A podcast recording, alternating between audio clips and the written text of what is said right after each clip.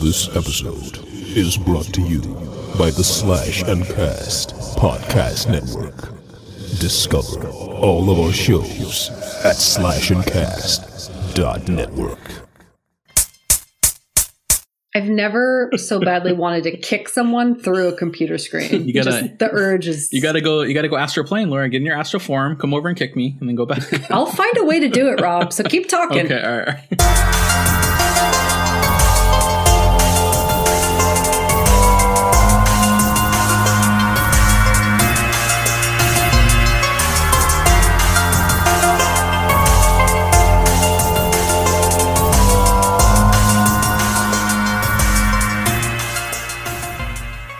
Hello and welcome to the Conjecturing Horrors podcast. With me is Laura Hello. and Greg, Hey guys. and I'm your host Rob. Uh, how's everybody? How's everybody doing tonight? Great. Very nice. Doing good. How are good. you? I'm doing good. I'm doing good tonight. You know, we're we're past uh, Fourth of July now. We're still hearing some fireworks for some reason. Yeah. Uh, we don't know why, but uh, you know, I don't know. We're we're in the gold room, so maybe people are still lighting off fireworks. I don't know what's happening. Uh, I don't. know. Do ghosts? Do ghosts like fireworks? Do they like fires? I don't know. Well, the gold room, they're all, they're Hmm. lighting them up all year long. It's always the 4th of July in the gold room. Oh, that's true. it's, that's it's true. kind of dark here tonight, by the way. So I like how the fireworks light Hmm. up the place. Yeah. It's a little We need some spooky tonight. Yeah. Oh, that's true. You probably do. We probably do need some lanterns oh, tonight. Oh shit. uh, speaking of lanterns, uh, this week we're doing 2010's Insidious. Uh, so let's see what we're wearing tonight. Uh, Laura, what do you got going on tonight? I am dressed as the old woman in black. The black, what, what is, what is her name? Does she have a name? If she doesn't have a name, that that's the ideal name. She's like the, like the, the bride wore black. I don't know. I can't think of what her the name woman is. in black. It's all I was- need The woman in black. Yeah. I, was- I just kept writing Um, down "old bitch with a candle." That's all I kept writing down. There you go. Yeah. Yeah, I do have a Yeah. candle. Mhm. Uh, it is not a spooky candle. It is a sea salt surf all natural soy candle. wow, It's the least scary candle that exists. that sounds like the I don't know. That sounds like the the hipster ghost traveling around trying to throw kiwa at us again. It smells great. It smells great. And uh, and under my veil, I'm wearing my Grave Rave shirt because this movie is just like so dark. And Hmm. I'm like, man, you know, we got to get some Mhm. glow sticks up in here. We just talked about Attack the Block last week. We're talking about having raves. You know, that's true. thought it was that's true. appropriate. Okay, Nice. you want to go? You want to go have a rave in uh, what the hell do they call it? The The astral plane What or the call it? further. the, the further. further. The further. You want to have a rave in the further? if I'm going to get stuck there, I'm going to make the most of it. Make Yeah. most of it. Wow, Yeah. that sounds crazy. Okay, uh, what about you, Greg? What do you got going on tonight? Well, first, I, I'm wearing also some of our merch. This is the, uh, the Mm, innkeeper's shirt. Nice. It actually looks really good on, on a t-shirt. It's a Nice, really cool dope. design. nice. I think it was your it was your design. So congratulations for yourself. yeah, good, jo- good job, me. Good job, me. Good job well. Greg. kudos, kudos. he said that like it was somebody else that did it. That was funny. Okay. He's modest, okay? No, no, that's true. Yeah, I mean, I mean, to be honest with you, all our designs, I love mine the most. So I don't know why, Laura. Do you feel like you love yours the most? No, I love mine the least. Me and Greg are just ego egomaniacs. You guys are just better at it than I am. I don't know. Uh-huh. Okay. Okay. All right. What what else you got there, Greg? oh, so I've got um, I've got like this homemade gas mask that I made, Oh my goodness. So good.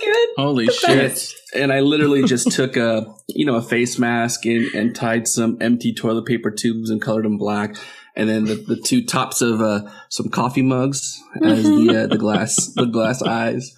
So Wow. uh, yeah, if, if if you haven't seen this movie, there, there's a reason for that. So don't worry about the randomness. Yeah. Yeah. Well, watching watching the movie, I was like, wait, why is this happening? So Yeah. if anybody Right, listening, you're shocked of why there's a gas mask, then you feel what I felt watching this movie because I was like, wait, what the fuck is happening right now? So, uh, but uh, that's it. But it's a good design, Greg. It looks super cool. You're always the arts and crafts guy coming with some crazy shit. Arts and crafts guy. if we ever make it big, we can have like a museum of all Greg's designs he has. Make it look like the the Conjuring basement. Oh, with all the weird Oh. little crafts in it. that's a good idea. I like I think that. if, we, I if Everything all in the three of us glass put our stuff together, it would look Yeah. pretty gnarly. I figure by then we're it's probably we are going to be cursed by then, so everything will probably be fucked up. So Right. that's probably true. Yeah, Yeah, I'll just have all the props I've been saving, all of my costume paraphernalia. yeah. Just- Yeah. yeah. Yeah, Wow. nice, nice. Yeah, for me, I'm just going super simple. I just have a little uh, a little lantern here. I'm traveling the astral plane. Uh, take a nap, I guess. You know, Go that lantern is so it's so small. You're not Yeah. going to get anywhere in the astral plane with that. You're going to go like two feet. Like where am I? I know. It's I'm pretty sure- adorable. I'm pretty sure a ghost could just be in front of me and I wouldn't be able to see him. There's Exactly. like no light, no light. Uh, but it would actually be super creepy because it's kind of an orange light. But uh, yeah. So we'll, we'll, I might have some information on the astral plane later on in the episode. Uh, we can get into it a bit. and might bring this uh, lantern back when we get into that. But uh, yeah. But uh, good outfits, Rob, you guys. I, I Uh-huh. gotta ask though, are you, are you making it a point to only use your young child's uh, like toys and He- and gear for every every he- week? well, he is a single child, so he has like a billion things.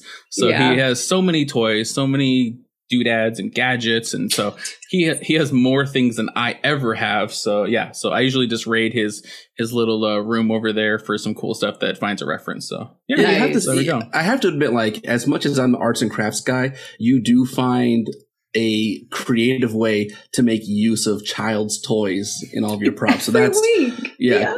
Yeah, yeah. Congrats. Thank you, thank you. All right, yeah. So if anybody wants to see what we're wearing, see these outfits, uh, check us out Twitter and Instagram at Conjecturing Pod. And for all the merch we're wearing, uh, check out our, our merch store, teepublic.com slash user slash conjecturing pod. So now let's see what we're drinking tonight. See if we got a spooky drink or something like that. If we're drinking out of a lantern, I'm not really sure. Uh, What's in the cups? all right, what are we what are we drinking there, Laura? Rob, I wish so much that we were drinking out of lanterns right now. That is Oh, yeah? genius. Oh my god. Let me break open my child's toy. Just pour my yeah, drink into I'm, it. I feel like I'm going to make this happen. But we are drinking a drink which I have called the Further, and it is made with gin, pomegranate juice, sparkling water, and a cherry garnish. Wow, that's that's super cool. Yeah, I mean on the docket it says palm juice, so I wasn't sure like you know if I'm supposed to like put my hands together and like squeeze them and juice Oh comes out or what or or what. I mean, I mean I Some- could. You know, sometimes the like the Mhm. jokes are fine, and then Uh-huh. sometimes you was a- guys take dad jokes to like a not great level. So that was that was That one was of them, uh, that was my PG explanation though. I could have went I could have went way worse than that. Uh, right? Yeah, Yeah. right. You know, yeah, I that- know. that's okay. You know, I, I had a good joke about chemistry, but I didn't think you would get a good reaction. Oh, there you go. Good job, Greg. I like it. Good job. All right. Okay, all right, all right. I'm, I'm glad Greg is the last one to do one, not me. Uh, Yeah, all right, no, no. yeah, but it's a great, it's a good drink, Laura. It's a good drink. It's very tasty. It's actually pretty refreshing, so I kind of like it. You know, Mm. I don't know, I don't know why uh, that's like fur the further. You know, you just titled it that. It doesn't have anything specifically due to the ingredients. Yeah, Yeah, it okay. looks like you know, it kind of looks uh reddish. reddish. Looks like the front door or the Mm, okay. what they call the uh, lipstick face demon, which I can't wait to talk about that. we gotta, yeah. It's it's circled in my notes like five times. Like, what's this fucking guy's name? yeah. Oh, that's funny. Okay. Oh, nice, nice. Yeah, uh, cool. So yeah, if anybody wants to see uh, see the drinks, we actually got a lot of drinks on our website right now. Laura just Yeah. posted a ton of new ones with movie pairings. Uh, so check out our website, uh, podpage.com slash conjecturing pod. I believe so. Uh, if not, check out the show notes. It'll be listed in there. Um, let's just do a couple sh- uh, show notes updates real fast now. Uh, we just remind everybody listening if they like our show to please rate, review our podcast, whatever you're listening to it on. And I have a quick ad read real fast. Uh, this episode is sponsored by Amazon Music Unlimited. With Amazon Music Unlimited, listeners get unlimited access to over 70 million songs, on demand music, which is always ad free, and you're able to listen offline with unlimited skips. Uh, by signing up with our promo link, you can get Amazon Music Unlimited free for 30 days and you can cancel at any time. So go to getamazonmusic.com slash conjecturing pod to get started. Uh, so let's see. I don't think we got any listener uh, comments or questions, anything like that. Nobody's emailed in about Attack the Block game. I, I feel like there's going to be a lot of uh, debate about who actually won that game, uh, but we'll see what happens in that episode. Um, do you guys have any follow up from the episode last week, Attack the Block? Uh, what do you think, Laura? I don't have any follow up with the game. I think that it was pretty clear Oh, even if we had basically a tie score, uh, Greg clearly just knows more about this stuff than I do. So he deserves the win, even if it was like, Mhm. you know, yeah, it, it was super, super silly, but Mhm. good idea for a game. yeah, good idea. Good idea. That's so. Uh, what did you think of the uh, the episode, though, Laura? Did you enjoy the episode itself? Oh, I fucking love that episode. Yeah. I I loved it. I thought it was hilarious. You know, it was just it's a movie like that. How could it be a bad episode? Yeah, that's true. That's true. Uh, what about you, Greg? Do you have anything you want to say about last week's episode? yeah, I want to apologize for my British accents. I I realize I I let that go on way too long. But let me, in my defense, I love it. This is like a, a joy of mine when I see, I guess, foreigners or non-Americans doing stereotypical American accents. It just cracks me up, like Australian actors or British actors doing like a California accent. And it's just funny to hear. So I always find it funny to hear Americans trying to do you know, uh, other, you know, nationalities accents. So I, I just got a kick out of that. But then when I got to the end of the episode, I realized that was just way too much. So, you know, uh, no, no offense to anyone in the UK. Uh, you know, my, my heart was there. Yeah. I thought you were going to apologize for hating children. not, not, no, not not ju- not children. I, I'm the one that more or less hates it hates little girls. Greg is the one that hates uh, I don't know hoodlums, people that steal things. Oh yeah, I don't discriminate. They all, all, you know. Yeah, if, if Yeah, you're stealing something, members. Greg hates you. Yeah, yeah. Laura pats her head in her hand in her head right now. Um, yeah, so uh, yeah, so if anybody wants to go listen back to that episode, if you didn't check it out, check it out. It's a fun episode. Uh, movie was super cool. I liked the movie too. Um, so let's get to this week now. Uh, this is Greg's movie pick. Like we said, we're doing Insidious. So Greg, why did you pick this movie? Uh, I've seen it a couple of times, and I remember when I, I watched it for the first time. It was in the movie theater, and something about it felt different, you know, compared to other horror movies leading up to it. This came out before Conjuring, right? Yes, Yeah. two years. Yeah. Right. So there was something about this. I hadn't really watched much of James Wan's movies. I I think he was involved with Saw, right? So I'd Yeah. seen Saw, Mhm. but that was it was several years back, and it just it seemed different compared to what we had been watching, you know, or the direction that horror movies were going at the time. And it just it really struck me. and I thought it was very frightening um, seeing the movie theater, and um, yeah, just thought we would uh, take a stab at it. Nice, nice. I mean, this is definitely my first time watching. This is my first, uh, I don't know, lipstick virgin uh, watch. Oh Uh, my god!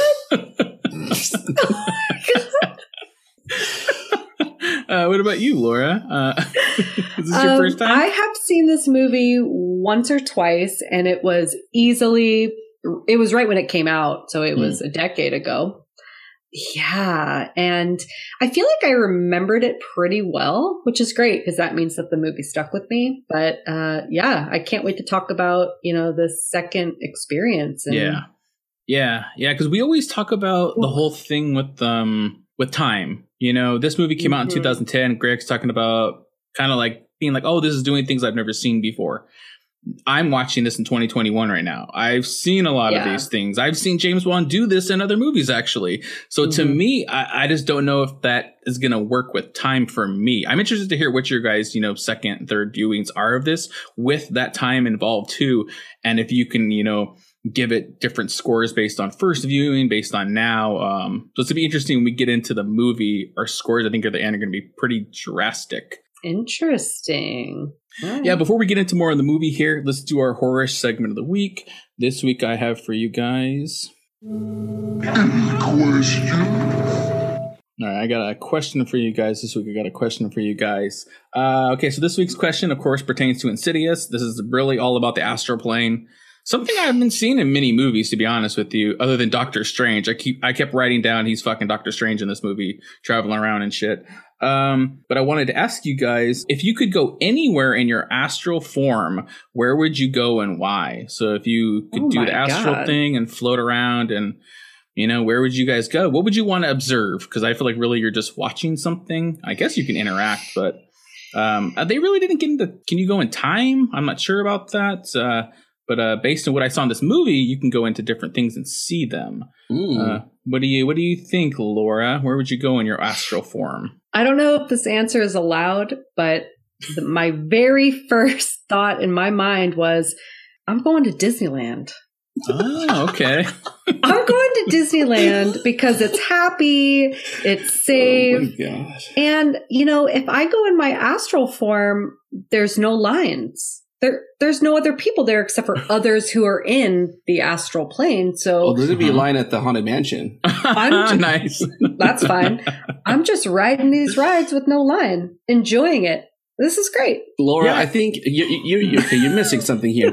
There will be lines, and it'll be the lines of all the people who have died in accidents on all those oh, rides. Oh wow, we didn't think about that, Laura. Have there you don't been want- that many besides the Mhm. one guy on Thunder Mountain, though? I I don't know. Hmm. Maybe it's a couple of people, but they're still pretty Yeah. messed up. They're probably hiding bodies underneath Disneyland, probably. Yeah, all the all the workers they don't talk about back in the day that built it. You know. okay, but they're not in line. They're not. They don't want to ride the ride if they Oh, died that's on the true. ride. So Yeah, you they're, know, they're picketing. They're actually picketing the uh, line. That is Yeah. a good answer right now with with kind of the mm. pandemic hopefully coming to a close.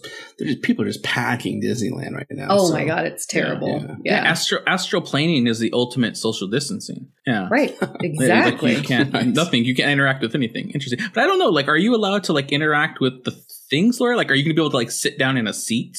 yeah, I Yeah? think so. Yeah, Oh, that's right. Because you had the fucking uh, Mary Poppins kid was playing music, right? He was playing the fucking music record player, right? see, Huh. absolutely. Yeah, you had the family sitting down on the couch. So Hmm. I think uh, I think Ghost, True. like Hmm. Patrick Swayze, Ghost rules apply a little bit. Okay. What's uh what's what's your number one uh ride you're gonna go onto first, Laura? How could you ask me this? Oh my god. uh God, it- this is a really hard question because I love Disneyland. I love so many rides, but I think if I really had to pick I think the ride that just gives me the most warm and fuzzy feelings of Disneyland has to be Pirates. Pirates. Yeah. Ooh, really? Huh. It's nostalgia. It has like a couple good drops. That's about it. But uh, okay. It's just so Hmm. fun, cute. I love it. When, when you go through and they say del- dead men tell no tales, are you just gonna wink? Be like, boop. Hell yeah. Nice. All right, all right, all right, Greg. You got to follow that up, Greg. Uh, where are you going in your astral form? Okay, to me, there's only one answer, and it's into the depths of space. I Mm. want to go to like another Mm-mm. universe. I want to go to, you know, just fly out into the abyss and find other life forms on other planets. Because listen, this is something we that science can't do, and we may not be able to do. Uh, I, you know, for a long time or maybe forever for the rest of human existence to go out in, you know, light years into space, right? One, two, to inhabit a planet. You can't just go there and live and breathe and, and all that. But in your astral form, you sure can. Hmm. So, and you can get there. You can teleport. I imagine. I mean, I don't know about the astral plane. Maybe Rob, you can enlighten us. Whatever, whatever it is. But in I, in my mind, I'm thinking there's physics don't apply. So, I'm going and I'm visiting other planets. I'm going interstellar. Go to Yeah. Interstellar. I picture you floating around in space like Leia in the recent Star Wars movie, Greg, like that. just using the force to That's what I fly pictured. through space. Wow. But Greg, what if you got stuck there? Wouldn't you be horrified hmm. if you got stuck there? You'd be Oh. so alone. I don't know. Maybe I'll be chilling with you know alien ghosts. Maybe they're more fun. I mean, the, the ghosts and human ghosts are sure as Oh. hell messed up. Not fun. Yeah. Yeah, Sure, definitely. It's a good answer. I like that. That's a good answer. Man, that's kind of like um I was I was similar to you, Greg. I think I was thinking like go fucking somewhere crazy, but uh you took space, so I'll go opposite. I'll say I'm gonna go astral form. I'm gonna go inside the Earth. I'm gonna go inside the Earth to the core of the Earth because I want to see what's there. You know, I don't know if it's like Land Before Time. I don't know if the Rock is chilling in there or something like that. You know. Oh my Um, god. But uh, I feel like something's down there. Something's down there. Maybe it's like a little baby dragon, and it's, one day it's gonna break, and you know the the Earth is actually an egg and shit, and I'll figure that out. But uh, something's in there. Something's in there, guys. Okay, so we can't get hurt in this situation, is what you're saying? Um, I don't think so. As far as this movie goes, we have superpowers and we can like push demons. So Okay. Yeah. Well, then if that's the case, you should go down into the deepest part of the ocean that no one's been in and see what the fuck is down Oh, there. the Down in, like, the- trench. the trench. Ooh, back to James Wan, Aquaman. Ooh, good Yeah, tie-in, Laura. Go chill with Cthulhu down there. Hell Laura doesn't know yeah, what we're talking baby. Hell yeah, As baby. long as, as long as Jason Momoa's down there, Laura's going. I mean, I did like what you said about the rock. So I, or either way, I'm I'm I'm headed there with you. Laura, Laura, Take Rock, with you. Rock or Jason Momoa. Oh, don't do that to me. Is that worse than choosing your Disneyland ride? That which, is worse than choosing my Disneyland ride. Which are, who are you riding? Oh.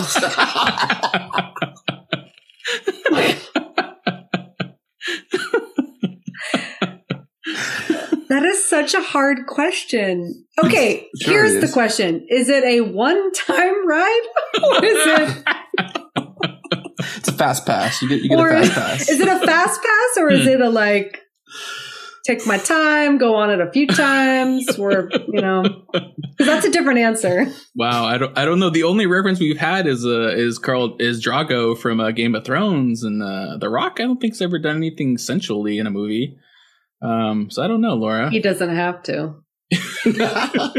Maybe that's your answer then, Laura. There you go. I don't know. Yeah, Yeah. I think I might like The Rock just a smidge more than Jason Smidge Momoa. more? Not Okay. much though. Not, Not much. much. Yeah. Pretty close. Yeah, that's true. That's true. All right. Well, there's your there's your answers. We went really really off topic there for a bit. Uh, okay. Uh, yeah. Email us in. Who would you guys want to fuck? You want to fuck The Rock or Jason Momoa? that's the question of the week. Uh, yeah, but if anybody wants Okay, to email well, us, what's your guys' answers? Come on, quick. What is Ooh, it? M- Momoa, easily Momoa. Come on. Ditto. Oh, Ditto. right. what do you guys have against The Rock? Come on, man. No, I just I, I I don't know. I like Momoa's flowing hair, you know, like that. I'm more Yeah. of like a you know like a, a superhero guy. The Rock's technically going to be a superhero soon, but you know, Yeah. he's not really there yet. Uh, Yeah. I think he is. Have you seen the Fast and the Furious movies? He's breaking out of casts by flexing. He's you know f- launching missiles Mhm. with his hands. He's pretty much a superhero at this point. That's true. That's true. That's true. Yeah. So if anybody wants to email us in, let us know what they want to do, who they want to do. Uh, you can do a conjecturing pod at Gmail, Twitter, Instagram at conjecturingpod. Uh, leave us a voicemail too, podpage.com slash conjecturingpod. It's a scary voicemail. Just like some sexual talking about uh, Jason Momoa for two minutes, you know, send it Yeah. to Laura. Uh, all right, let's get let's get into the movie now. Uh, it's time to let's let's talk out our let's talk out our astrals. Let's talk out our astrals, guys. Uh, so we'll see. That's, what we've been so doing. Good. Yeah, That's what we've that been is what we've been doing. I love it. Uh, like we said, yeah, we're doing Insidious this week, uh, 2010 film, director James Wan. I mean, right away, like I, I love James Wan. I love everything he Mhm. does. I was looking this up because I was so interested. Like I've heard of this movie before, but I've never really looked into it. I didn't know they had so many sequels to this movie. I didn't know that either. There's like four Insidious movies. Whoa, Was the fourth really? one out yet, or did it just come out? I feel I'm like not it's sure. brand new. I'm not sure. Yeah, but it just made me think like James Wan is a fucking f- franchise like igniter. Like he Yeah. started the Saw franchise. He's producing them. There's fucking what nine Saw movies that he's produced. He's directed, I It's think, only the first one. Uh, Conjuring movies. Conjuring movies. There's eight as far as the universe goes, which he started. right. You have Insidious with four. Like the Mhm. guy is just like this machine that has like great ideas to start, and then just they blossom into these crazy things. I even looked up like how much he's grossed in the horror franchise. It's like over a billion dollars already. Wow. Wow. It's Jeez. crazy. It's crazy. Yeah. So I, I love James Wan and almost everything he does. Uh, this movie budget one point five million dollars. Box office was almost hundred million dollars, ninety nine point five. So I mean, jeez, that's like Damn. crazy. You know what I mean? Wow. You can see why they just keep making mo- more movies out of what he does because they just make money. 1.5 mil- I heard they filmed this movie in three weeks.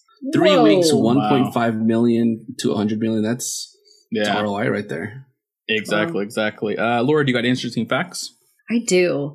Okay, this first one, I know Rob caught this, but I don't know if anyone else did because I certainly did not. Mm. But at around 30 minutes into the movie, uh, when Josh, that's Patrick Wilson's character, is in the classroom, on the chalkboard behind him, the names James Wan can be clearly seen, as well as a drawing of Billy, the puppet from Saw, with the number eight written under it. And then the rest of the names are actually names of people that worked on the film.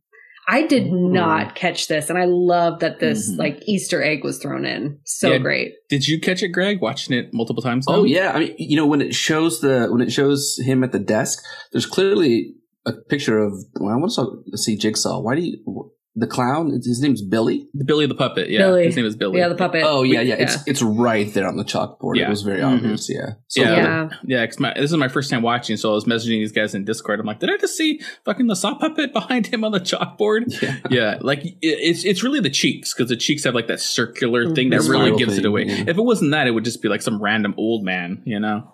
But uh, super cool. Yeah. Yeah, super cool. This is really interesting, and I can't wait to talk about this more as we get into it. But Ethan Hawke actually turned down the role of Josh Lambert.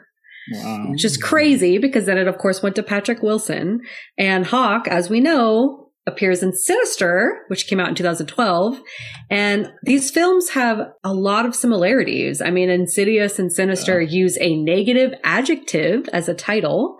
Both are supernatural horror movies produced by Jason Blum and in which both Hawke and Wilson are the head of their families, uh, who move into a house that is haunted by like an entity. Mhm. And that specifically targets children nonetheless. So very similar. Yeah. We have to talk about this later.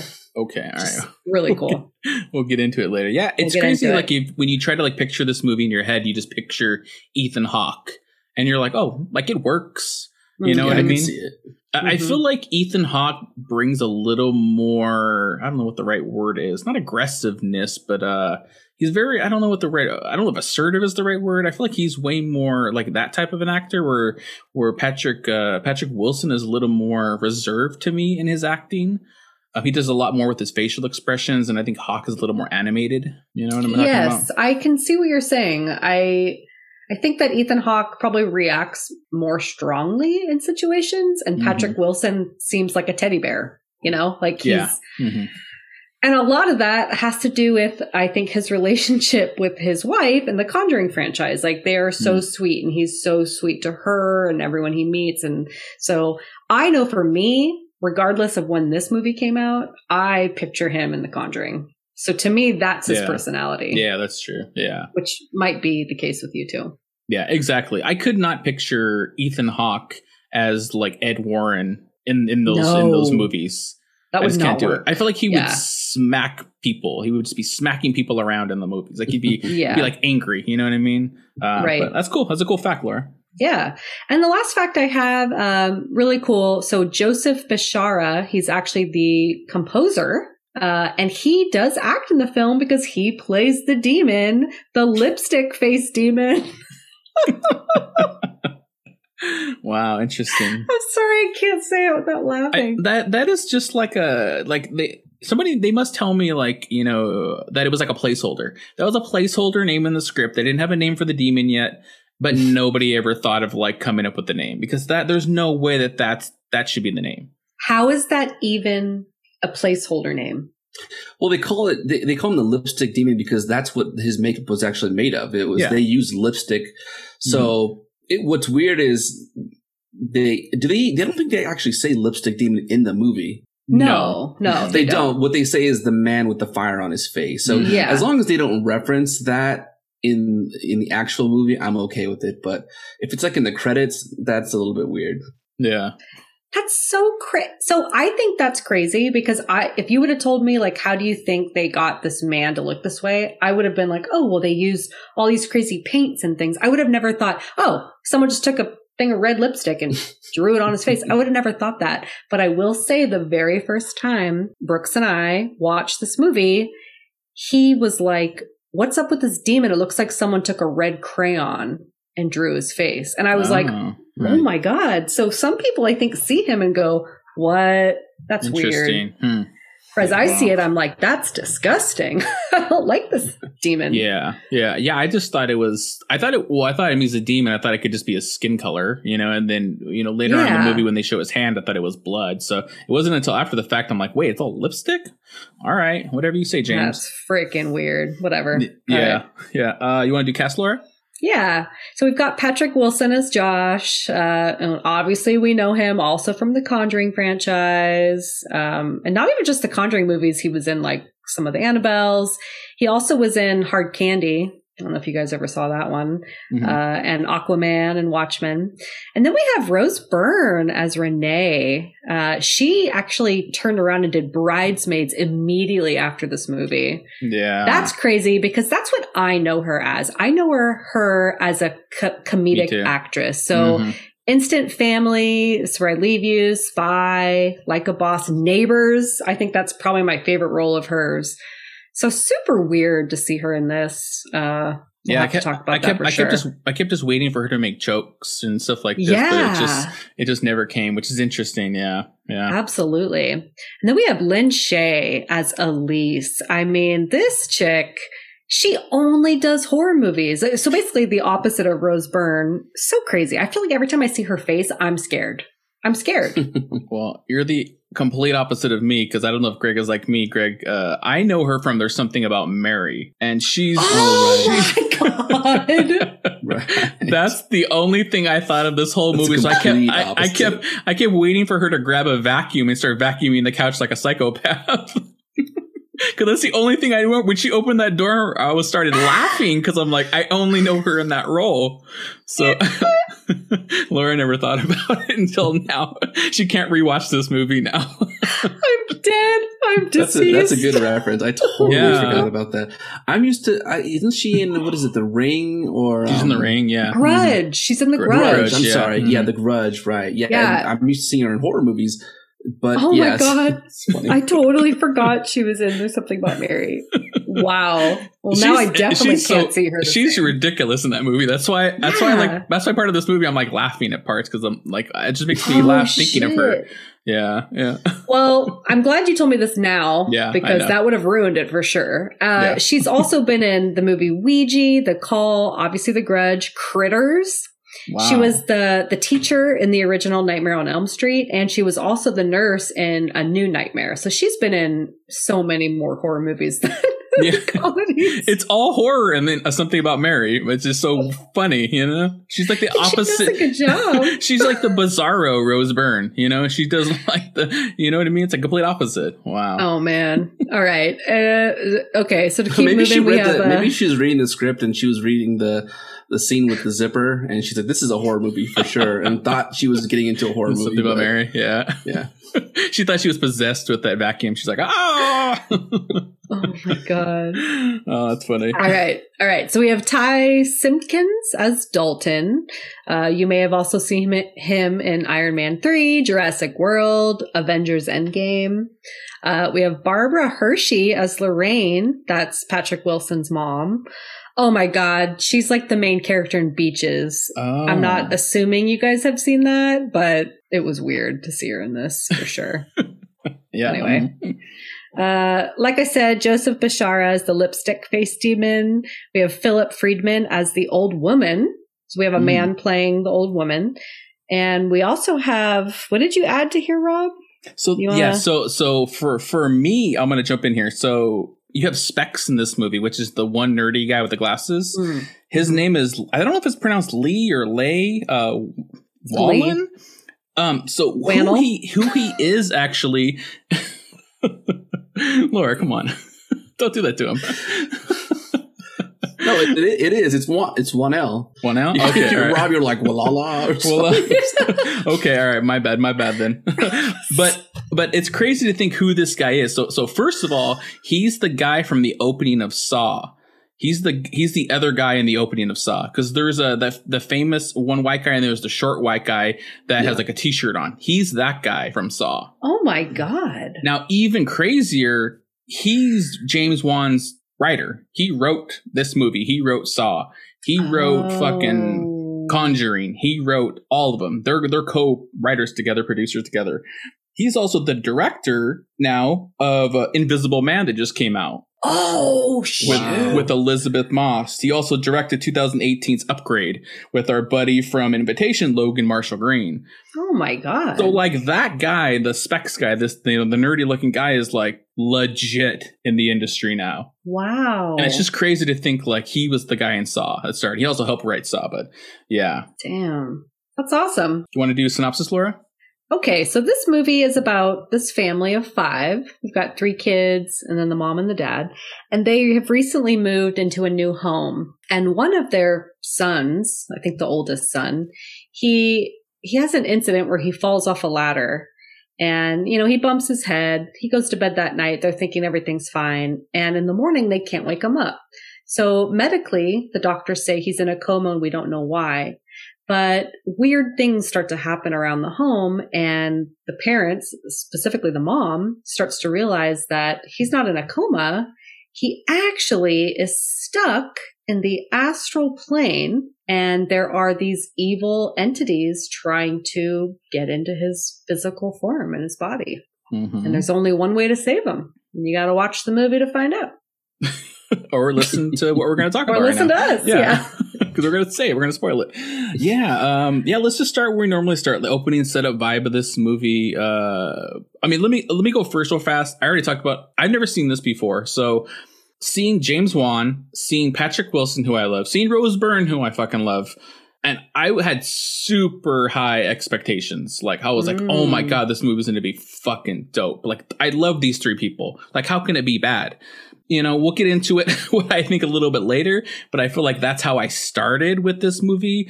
As far as like the opening opening goes of the movie, I think I DM'd you guys the first 5 seconds is fucking horrifying.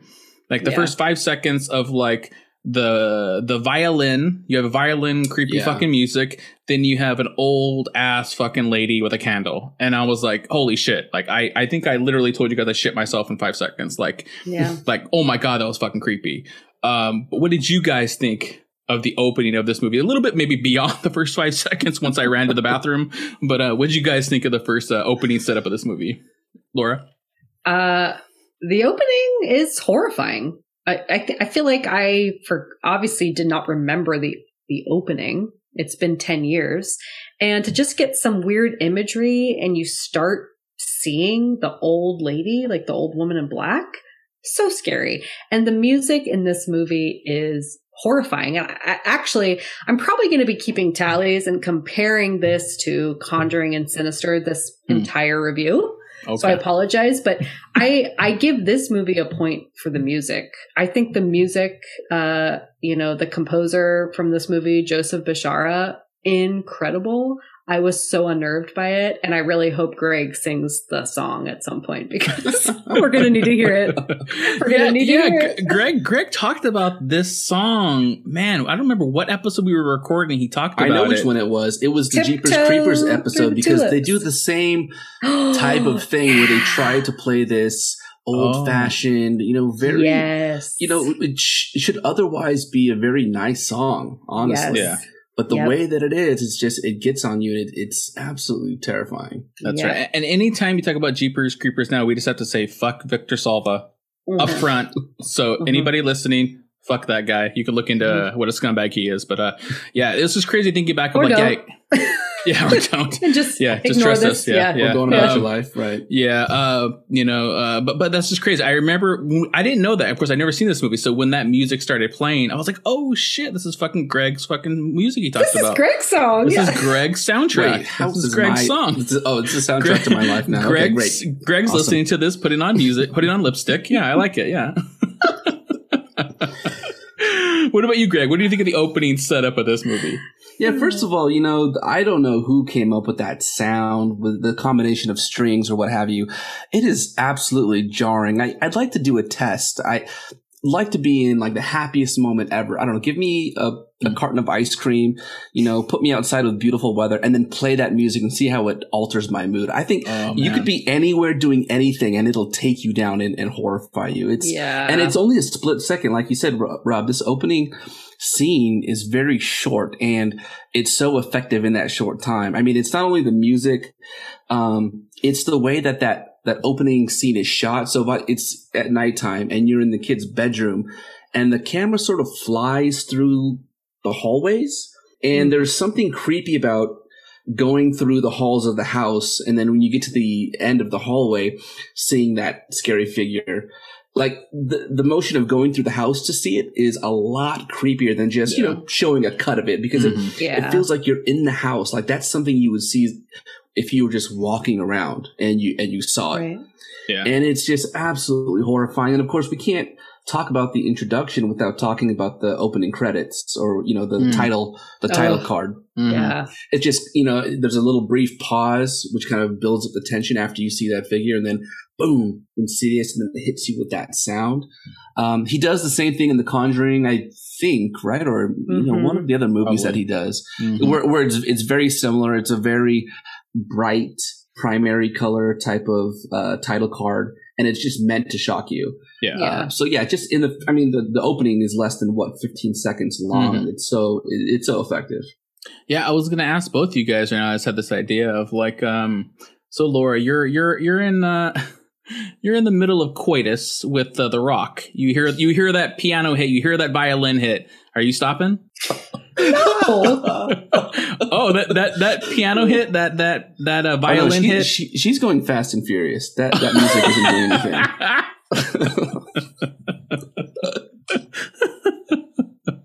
oh man, that was a good one, Greg. That was a good one. Yeah, What about you, Greg? What yeah. She, you? she's not tiptoeing through through anything. Uh, You're in the, you're in the middle of uh, with Aquaman though. You're with Jason. Uh, you hear that you hear that violin dude, I could be hit. on the astral plane on another planet, and that's gonna pull me back, man. This is the worst music I've ever heard in my life.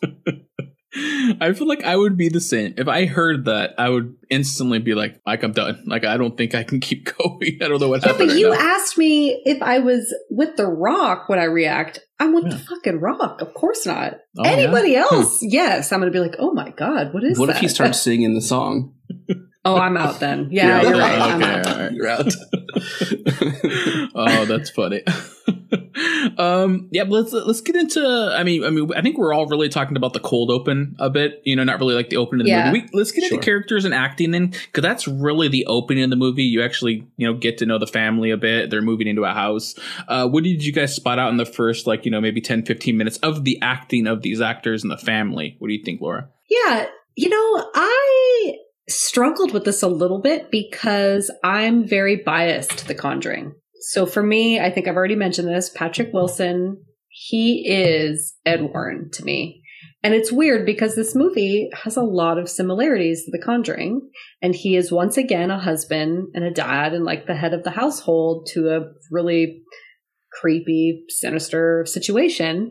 Um, so I think when I thought of him compared to that role, I I agree. I felt like he didn't do a lot in this role. He was very like laid back, kind of quiet, almost like slow to the uptake a little bit. Yeah. Um, and so that I definitely noticed that, but again, I think that's really unfair because I'm just so biased to The Conjuring.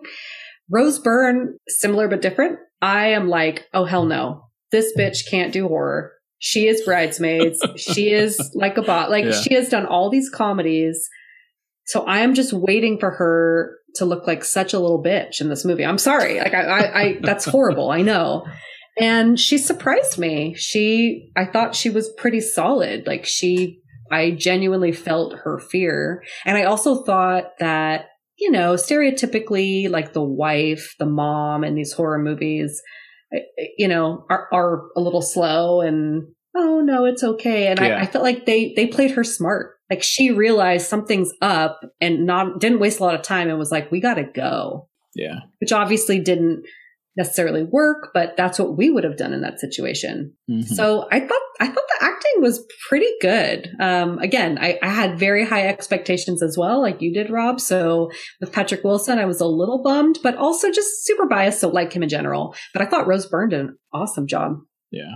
Nice. Uh, what about you, Greg? Like the characters acting more or less kind of in the opening. Yeah, you have to look at what their roles are. It's and it's father and mother and, and Mhm. husband and wife, right? So yeah, as a mom, Rose Byrne does a really good job. She seems very motherly. There's that scene where I need to get these pajamas with the with the monkeys Oh and the bananas God. on them. That was absolutely absurd. But she had matching pajamas with her kid. That was cute, but I was like, you look like you're a ten year old with those pajamas. No, but Yeah. my my thing was the complete opposite. I thought Really? she was like a psychopath. I was like, who wears matching pajamas with their child? To me, that's insane. Like you're in a cult.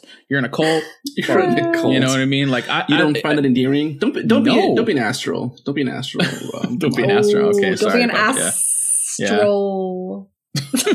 yeah, let that linger. The S, Laura. Yeah. Uh, I mean, you Just an guys, have, you guys have never done that. Have you ever wanted to wear matching pajamas to your with your child? No, but this is this Laura is did thing. it. Laura, look at Laura's face. This is Ah, video, yeah. Laura. We got you. One time, the One time. three of us had the same Christmas pajama bottoms. Okay. One time. I'll I'll give you Christmas. I could see Christmas. Okay. This was this was a random Thursday in this chick's house. yeah. You know, yeah. it was kind of funny, but there was that tender moment, you know, with the kid waking up and going down to, you know, half of their stuff is still in boxes. The other half is God knows where. She's looking for her sheet music. I mean, they had a little bit of a bonding moment. She does a really good job as a mom and, um, you can tell they're in a new situation. So I, I really liked it. Yeah, Patrick Wilson, he, his character is like the, the the dad that that wakes up, he's got a coffee, he's got a bagel in his mouth or something like that, and he doesn't have time to interact with his kids past like a little pat on the head and it's bye and out the door. So it it is very it's like a very stereotypical opening, which gives you that that vibe. Um, which doesn't really set him apart from other movies, which is unfortunate, but I, I was okay with, with how they started Yeah. the movie. Yeah, I, I I enjoyed their acting in the beginning. I thought it was pretty, like you said, standard. You know, as far as like what you're going to try to establish with the husband and wife, and the husband's kind of aloof. You know, Yeah. whatever. Uh, the mom is doing fucking everything in that household right there. Um, but I actually wanted to spot out the kids. I thought the kids were actually really good in the opening. I thought, Mhm. you know, um, I guess I mean, well, they they both kind of like you know disappear for most of this movie. Um, but I thought the opening was actually really good for both the kids. You know, I I, I recognize the the main kid of this movie. What's his name? Dalton. Dalton. Oh, the actor. Oh, Ty Simpkins. Yeah. Ty Simpkins. like yeah. I recognized him, but I couldn't place him. And then I was like, "Is he the kid from Iron Man 3? And I'm like, "Oh shit, Yeah. he was." And then yes. I forgot he was in Jurassic World and shit. And yeah, E- Endgame, he's giant now. He's like fucking 20 years old or some shit like that now, um, which is crazy. But yeah. I was just like, oh, wow, that kid. But yeah, I thought acting was pretty straightforward in the opening of this movie. It did, it did what it needed to do in the opening. Um, but uh, do you guys want to spot out? What did you guys think of the kids, though? Do you guys think the kids were decent in the opening? Yeah. Oh, yeah. The kids are great. Yeah. E- even the other brother who, like, we didn't even spot out his name. Like, I don't even remember what his character's name was. I thought even he did a good job. Um, You know, especially being like uh, the sibling that's not the main role of this movie. Yeah. Thought he Mhm. thought he killed it. Yeah. Yeah, nice, nice. Uh yeah, let's uh let's get into like the scares and ghosts and shit now because really you I mean, well actually before we get into that, let's actually just talk about like what happens real quickly of like the beginning of this movie. So like the whole you want to set it up, Laura? What happens to this kid? Because I was shocked. I was like, what is fucking happening? Yeah, this kid. So we think because he has a little accident one night, you know, he's up in the attic where he's not supposed to be. He's climbing the ladder. He falls down. He gets a little bump on his head. And, uh, you know, the parents are like, oh my God, you scared me, but everything's all fine and well. He goes to bed. And that next morning, and I mean, as a parent watching this, uh, like, you feel it. The dad is like, Dalton, wake up. No answer. Hey, buddy, wake up. And then he like goes Yeah. in the room. He's kind of staring at him, kind of shakes him a little bit. I mean, doesn't that just make you sick? It's like, Yeah. oh, God. Mm. You know me So, and, and uh, and male children. So I felt this one. If it was a daughter, I don't know if I would have felt it that much, but uh yeah, I felt this one. I've never so badly wanted to kick someone through a computer screen. Just gotta- the urge is. You gotta go. You gotta go astral plane, Laura. Get in your astral form. Come over and kick me, and then go back. I'll find a way to do it, Rob. So keep talking. Okay, I'm gonna all do right. it. She's gonna kick your astral. I am gonna kick Yeah, I his know. You guys just see Laura disappear. Laura falls asleep, and then I fly off my chair. yeah. That's funny. Anyway, he doesn't wake up, and you know you go through the stress of they're of course at the doctor getting a, a medical diagnosis, and it's like, well, he's in a coma, and he's his uh, you know his vitals are fine, but we don't really know how or why. And then you start to pick up the pieces, like the mom starts to see some weird shit, and there's this really scary scene where then you see the kid's drawings. He's been drawing these pictures Mm. for God knows how long, and they're all hung up on his little cork board or whatever. And he has drawings of these creepy entities that we start to see through the movie, which means that he has been exposed to them for God knows how long. It actually, before you really know what's going on, it reminded me a lot of The Sixth Sense. I mean, this kid is born with this ability to like see the other side. And when you've been seeing that your whole life, it's almost like you don't realize the difference, you know? Mhm. Yeah. So just really great concept, something I'm super interested in watching, you know? Yeah, yeah, they don't they don't reveal the picture stuff until like the end of the movie, and They it's don't? honest. No, Well, you see it. The parents keep walking by it. But you don't. If you've never seen this movie like me, you don't Oh. notice it. You don't. They show Okay. one up close when Patrick Wilson's like, "Oh, you're a superhero, buddy." Like that's Yeah. it. And but it's not showing you all the pictures. It's showing you like that one. So like I didn't think Mm. anything of it until the end when he's looking at the pictures, and I'm to me, it's one of my biggest negatives in this movie is when they do it. And I'm like, you guys didn't fucking look at these pictures the whole fucking time? Like two of them are horrifying. Two of them are like Yeah. a demon with a red face. You guys Right. never questions what the fuck you draw on there, buddy. I thought about that too a little bit. Like the Superman. Yeah, enough to hang it up. Like Yeah, yeah. we pin our children's pictures up. We see it. We take a push pin. We're like, it's going on the wall. Like you look at it. Well, they tried to explain it away with one of them was a horse, but you don't realize it's a it's a scary statue. There's Yeah. a red door that could mean anything. So, but there, yeah, that was There's- definitely kind of a plot hole where I mean, I look at all of my kids' random drawings and I scrutinize the heck out of them. Like, if this one has any kind of like demonic element, it's going in the trash. I don't On care the about trash. it. It. Yeah. It's out.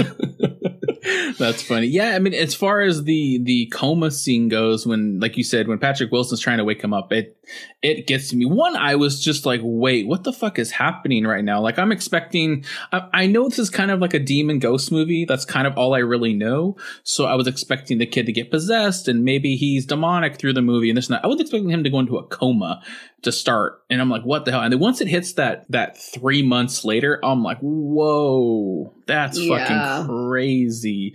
Um, but what about you, Greg? As far as like the coma stuff? Yeah, I was just saying it's it's already in itself terrifying enough to just imagine your child not waking up in that situation. The way that Patrick Wilson did that scene was very I mean it was it was realistic and it was scary.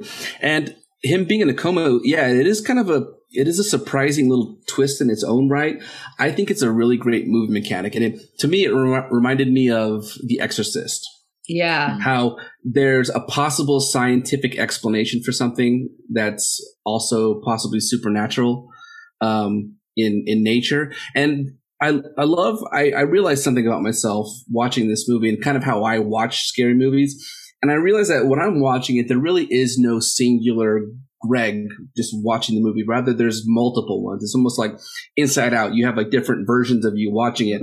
And like Mm. in this movie, I imagine that there's two Gregs, you know, maybe sitting on a carpet. One's very analytical and like thinking about logic, and the other one is like, you know, maybe more emotional and wrapped up in the supernatural element.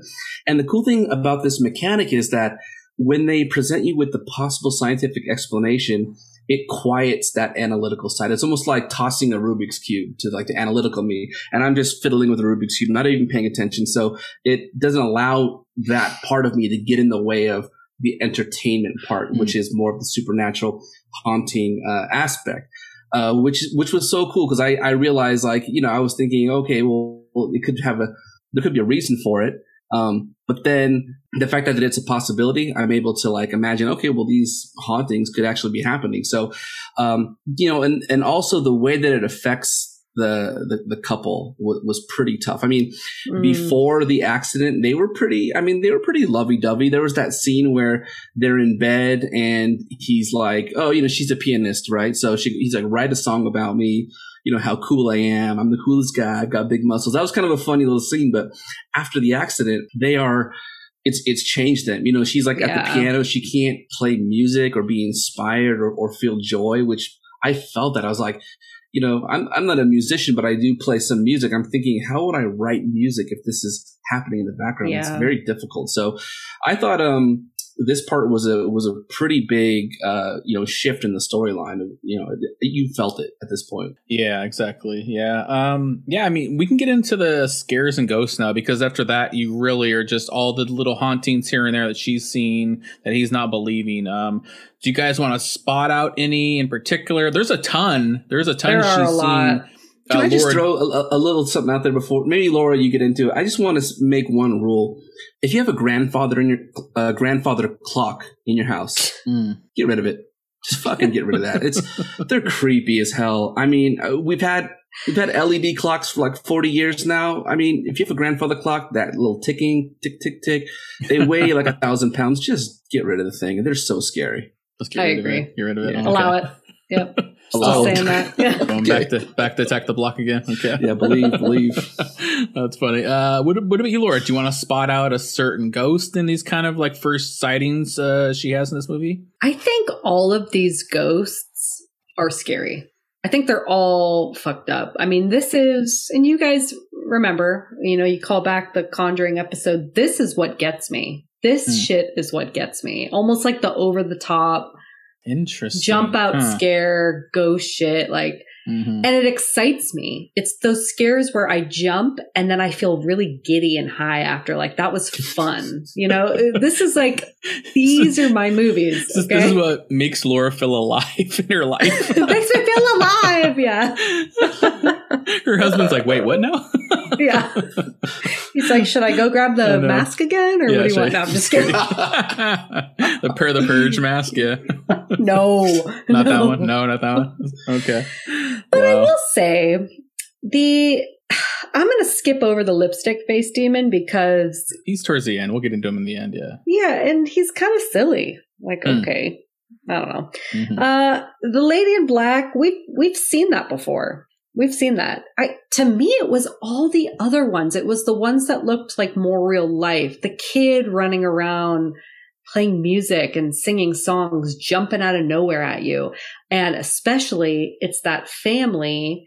They almost look like porcelain dolls. Yeah. They're so still, but they're Mhm. not. They're humans, and they're all in white. You could tell it's from a long time ago and they're they all just have this like rock solid stupid grin on their face Mhm. oh shit Oh, we know how much Laura hates like the robotic fake human thing. Yep. damn Yeah. that That's it. though when they're like frozen in scenes Yeah. nope i am horrified Mhm. i'm like they're gonna fucking jump out at me and nope i don't want it Wow, that's funny. Uh, what about you, Greg? What do you think of the the ghost? Do you want to spot out anyone's? Yeah, I, honestly, I'm a little bit on on your guys' line and line of thinking where the, the some of the ghosts they weren't as effective as some of the other things that were happening to me. You know, in the movie, Mm. early on, you hear the the breathing on the baby monitor, and I thought that was Yeah. oh scary yeah. because you know you imagine someone in your child's room, and they're not just in the room over; they're upstairs. And then when the pa- the camera pans up toward the room, the door is ajar, and you can actually hear a little bit of the voice in there, so you Mm. know it's Yeah. not just some spiritual phenomenon. There's some actual voice, and now it was super creepy. And then there was the scene where the mom.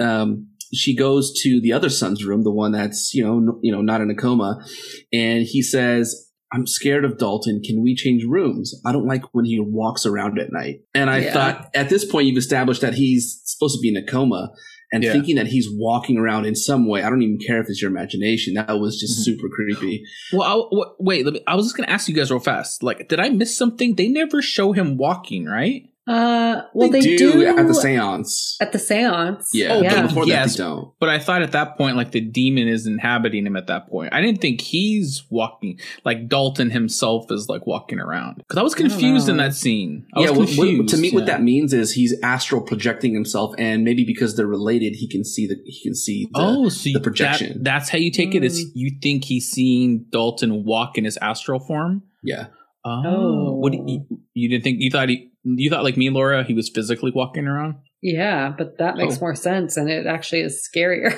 yeah, because they mention it, so I was expecting to see something. Because it's like, Mm. why even mention that then? But well, then I like having just to only imagine it. That to me, that's Yeah. scarier. because I was trying to, I was trying to uh, think in my head of like, okay, is he actually walking, or is the brother seeing the fucking little kid, the little ghost kid walking around? He thinks it's him. I wasn't Yeah. sure because they don't show Mhm. anything. Okay, but uh, all right, well, Yeah. interesting. Okay, The, the only other one that I thought was actually pretty scary to me was the I don't even know he kind of looks like the crow, Yeah. the guy with like the, The the, long sort of hair? long hair and the trench coat. There were a Oh, couple of scenes in the beginning where he- you know when the mom looked went to check on the baby, he was just right outside the window staring in. That was scary. When he was outside pacing around on on the balcony, that was when you realized that wasn't the dad and that was just the ghost. Um, that was pretty creepy too. yeah, I he looks call- like Bughuul mm. That's what I put in my notes too. Yeah. Ooh. Towards the end, the I end of the movie, tied. yeah, the end of the movie when they give him like that creepy face, he does Yeah. look like Bughuul. Yeah, Yeah, But, but these before that, movies are so He's for his similar. pool. It's Yeah. crazy. He's but be, looking for his pool. before that though, when he's just his regular face, I was calling him the vampire pirate because he looked like he mm. was like a like a pirate attire. the you know what I mean? yeah, Yeah, I, I don't know. For, for me, like, I don't. I mean, there's definitely jump scares. There's jump scares that get me. The vampire pirate guy popping out in that scene where he comes, like, you know, he's he's he's pacing the window and then he's then he's pacing the room. Like that was a good jump scare. Um, but uh, the I think for me the biggest one I think would be the baby monitor when she opens the door and you could only see the face through like the baby's veil. Right. That was creepy because I, I couldn't fully make out who it actually was. So like that was, and that's one of the first I think jump scares you get is that scene. Yeah. So that one got me. But I have to say, the fucking little kid in his little fucking tin copper hat or whatever he's doing, he he just looked like he was from Mary Poppins to me, and he was chimney sweeping around. yeah. Probably was. I I- agree. I, agree. Every, I don't know why, but every scene I was laughing hysterically when he was there. And I don't know why, but I was just laughing when he's playing the creepy music. And we'll get into the creepy music, and Greg can try to do it live. But when he's doing his little jig dance and he's like doing like this little dance through the window, I was laughing so hard. And then when he's hiding from Rose Byrne and he pops out and he's like, ha, ha, ha, ha, I literally, I'm not joking. I've, I rarely laugh super hard where I fall off my couch. I laughed so hard I fell off my couch and I had to rewind the mm. movie like five minutes. I was like, I couldn't stop laughing at that Wow. kid. And I don't know why it's supposed to be scary. I'm pretty sure you guys were scared by those scenes I was They're- horrified. they're jump scares, but for some reason, I don't know if it's the outfit. I don't know if it was just my connection to like he's fucking Mary Poppins. Like, I don't know, but I was just, I was laughing so hard in those moments. That makes me so mad. You're going to come over and astro kick me again, Laura? like, how are you not frightened by I don't this? know. I don't know. I don't know what it was. I don't know. It was just for some reason that little fucking kid made me fucking laugh. I was I'm, joking. on, Even- I'm on a little bit on your side, Rob. Like, I mean, he, it's supposed to be scary. yeah. And within the first half a second, you know, you see a, there's even that scene where um where Renee's walking through the house, and did you see the he's facing the wall? I got it. I got Oh. it the first time. That Yeah, was a watching little bit it, yeah. scary. Yeah, Watching But it the first time, this yeah, he's he's facing the wall in like a like a laundry room as she walks by, and I was like thinking, I'm like, did I fucking see a like a kid or a little man standing there? And then when they when when they show him, I'm like, oh shit, I did see that. But uh, that was actually creepy. That creeped the fuck out of me. But then when he started dancing a jig. I See? started laughing my ass off. Yeah.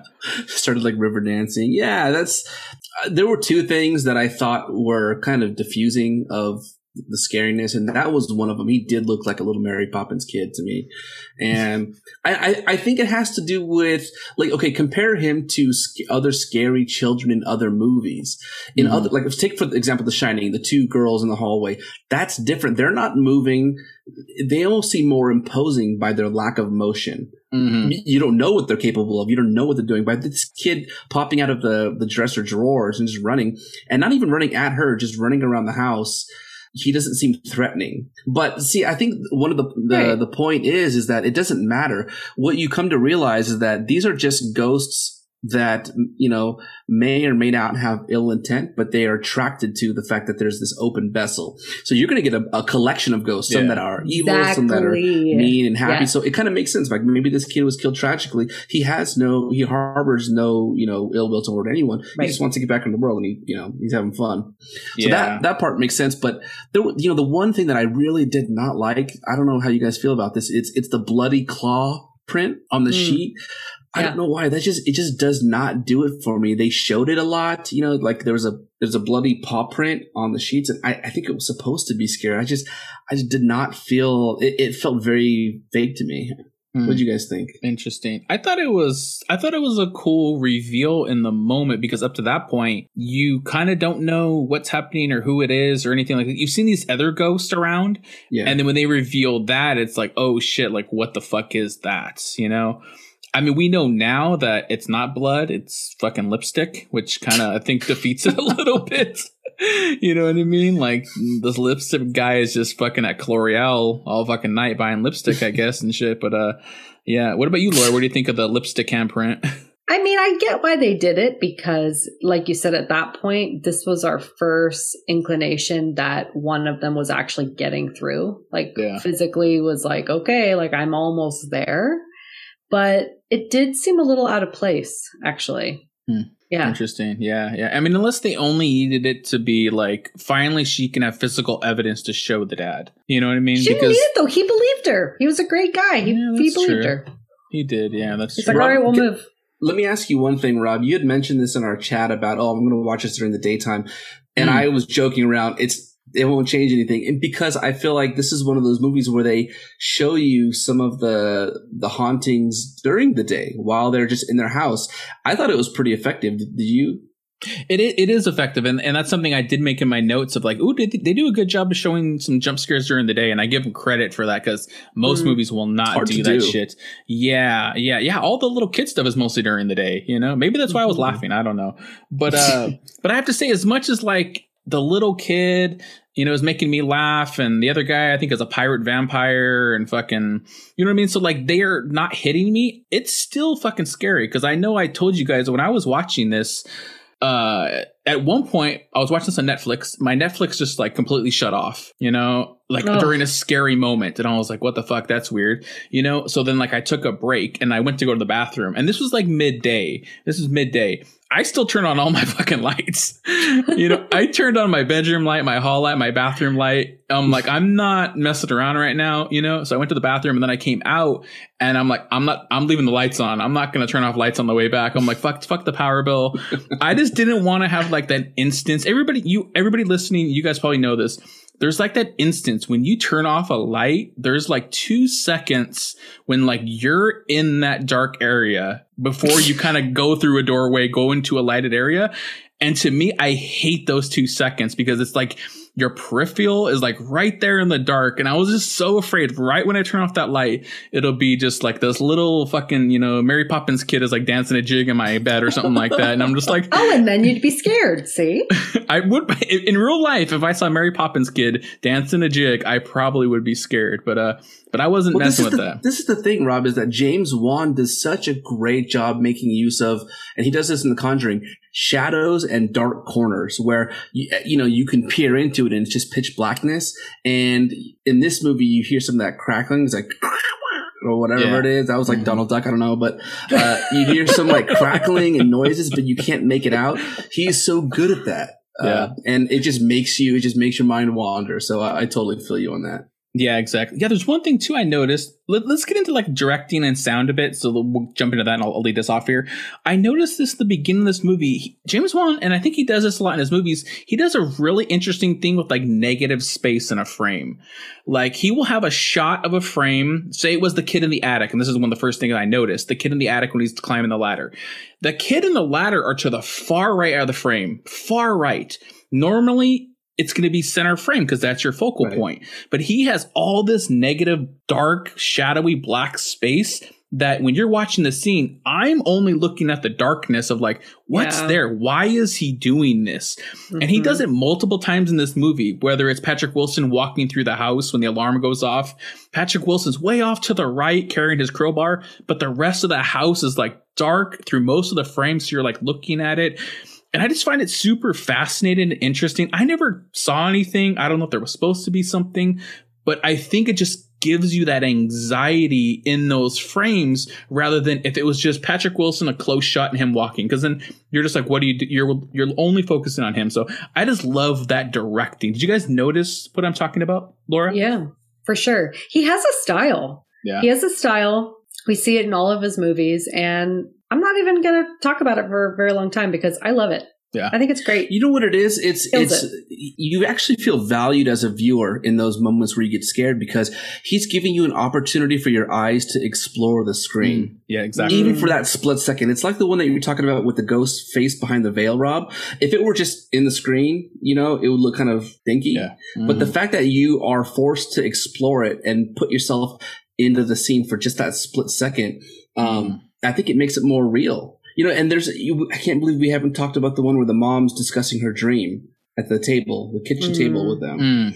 Yeah. And she's saying, I'll never forget that face. And then it, the, the camera pans to her, or it pans to, uh, Patrick Wilson. uh, to Josh, right? Patrick Mhm. Wilson's character.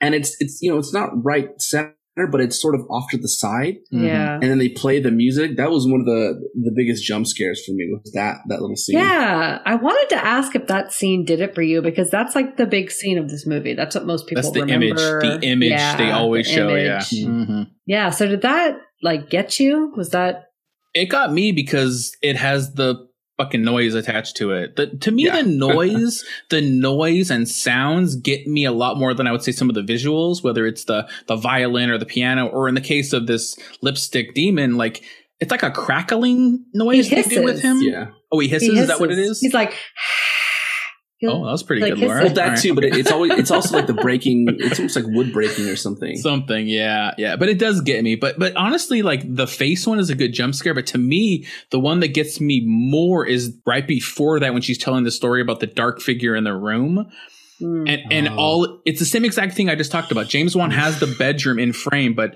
the dark figure of him is to the left, and it's just like a shadow. It's this dark shadow, and it like points creepily, and that Ugh. gets me more eerie. And I think that goes back to what we talk about a lot is like the unseen is creepier than the seen. Mhm. So when all when all I see is like a dark, shadowy outline, to me that's more creepy than like his like demon red face. It is a good jump Yeah. scare, but it kind of loses a little bit. Yeah, yeah, definitely. Like the shadowy figure. I mean, we said the same thing about Attack the Block. I think we mentioned that.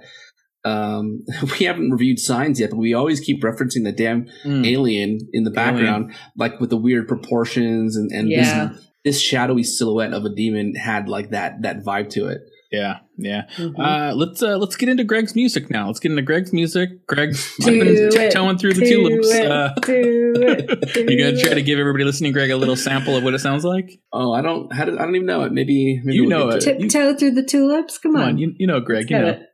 You know come it. on, Greg. Put on your copper hat and get it. Pull up your socks. Wait, Chip. they- this isn't even the part of the movie where they introduce it. We don't. We're- we don't even hear. it I don't point. care. We're I'm, jumping I'm, around, I'm ready Greg. for it. Come I'm on, go for for it. it. Come on, Greg. Do it, Greg. All right. Oh, tiptoe through the window, through the tulips. Oh yeah.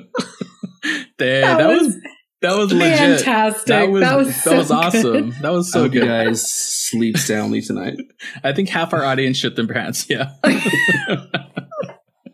oh wow, that was awesome, dude. Yeah. Also, Like- why would a lipstick face demon want to listen to that song though? It makes no sense. Like, why is he rocking No. the song all the time? I mean, it's no different than the the, the peepers, the Jeepers Pre- Creepers. Well, song. no, because he wants to get them peepers. Oh. Oh well, I guess that does make more sense. Good question. The lipstick demon wants tulips. Is that what he wants? He He can't even to tip. tiptoe through He the can't. Even, tulips. he doesn't even have toes. He has hooves. He's He's got got hooves. hooves. Tiptoe. Tip hoof. Tip. Is that a thing? I don't think that's a thing. they should have changed the lyrics. Tip hoof through the the tulip. I don't, I don't know if that works as well.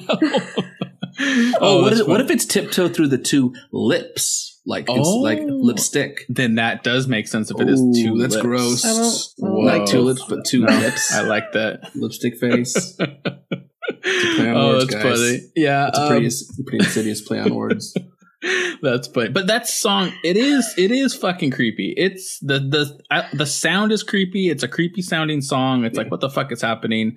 Uh, Yeah. I mean, Laura, do you want to talk about that song or just any other soin, uh, soin, any other sound design? I don't know what I put an N in there for some reason, but uh, Noise. yeah, I know. I don't know what I love the songs. is that an accent? I don't even know what that is. What is that? I'm gonna draw a Stussy sign. drink a drink an energy drink. Yeah. Oh, I, all I picture right now is Steve Buscemi when he's dressed like a like a kid in high school. he's trying to be young. Uh, Laura, I'm sorry, Laura. Can you, do you can you talk, Laura? Can you? No, I can't. Talk. No. Okay. All right. Greg. Greg, do you want to talk any more about any sound effects or sound design in this movie?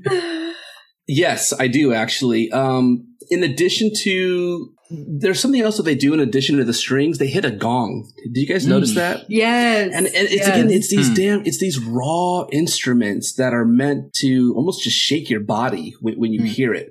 Um, and it's they're just so jarring. I mean, sound sound designer gets a plus for me. Mhm.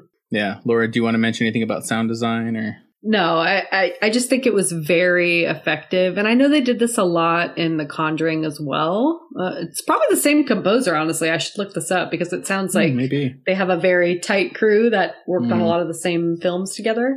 But um, yeah, I just feel like the the music and the sound is just killer in all of James Wan's movies. It's just Yeah. so effective and like I don't know how you feel about music and sounds, Rob, because it sounds like you're not about in it. life. Like you're always like, I'm not here for a concert. I want to watch a movie.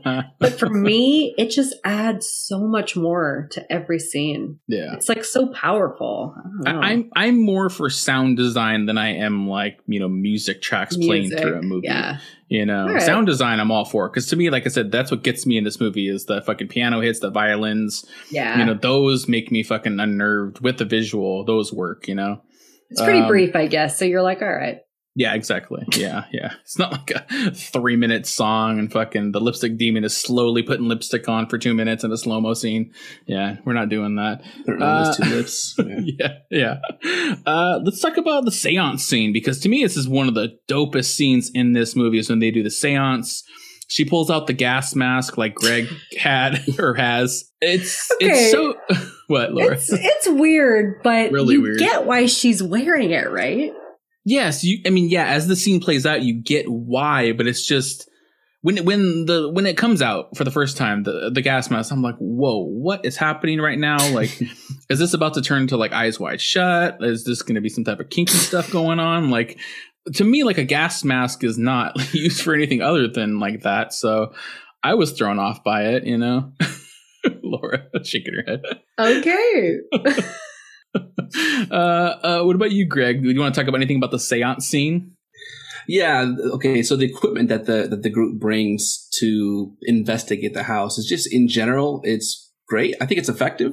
So as far as the mask, yeah. First, there's something creepy about a gas mask. I mean, we Yeah. uh, watching Silent Hill. Mm. Um, I think it makes it. You know, it, it winds up making a little bit of sense. They they want to allow the medium to filter out the noise, and of course, she has to breathe still and yeah. go into her, her her zone in order to do the seance. So it makes a little bit of sense. And of course, I, I'm sure could they have crafted a, a gentler looking mask, you know, with with the funds that they had? Probably, but this is part of the the aesthetic of the movie. It's to look creepy, but they had other things going on. Again, they redid, or rather, this was probably the first time actually before The Conjuring.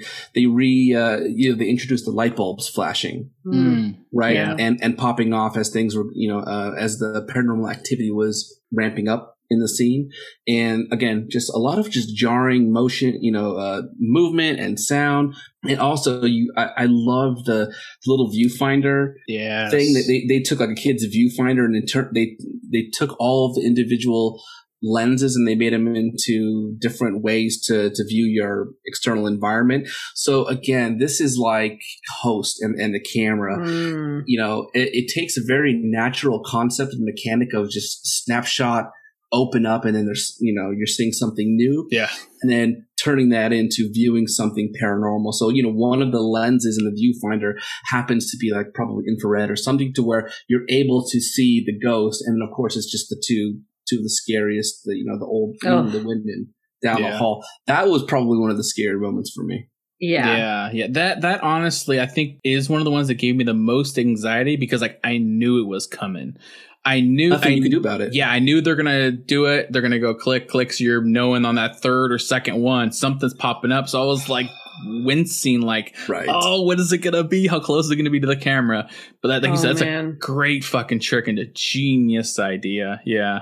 Uh, what about you, Laura? Anything with the seance or any of the devices they're using? Yeah, I mean that scene scared the shit out of me. That was probably. I think you're right. I think that's the worst scene. But the seance scene, it's the best. I to me that is the scariest sequence in the Mhm. movie. Yeah. Um, just everything all together, and then of course it ending with Dalton actually being right behind them and like starting to fuck shit up. Like Mhm. he's halfway Mm. possessed, so he's making people move and shit fly all around, and yeah, just really really horrifying. This is scary. Yeah. yeah. I did have to ask Greg one question because Greg brings this up in a lot of episodes. It's been a while.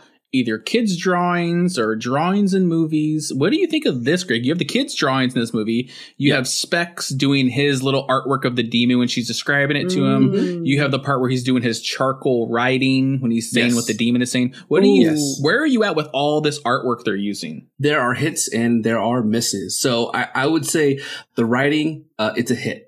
You know, depending on the speed at, at which he's translating the, the language, he's flipping pages. He's not trying to fit it all into one. He's just going as fast as he can. The faster he goes, the bigger the writing, the Yep. faster he has to flip the page. Yes. interesting.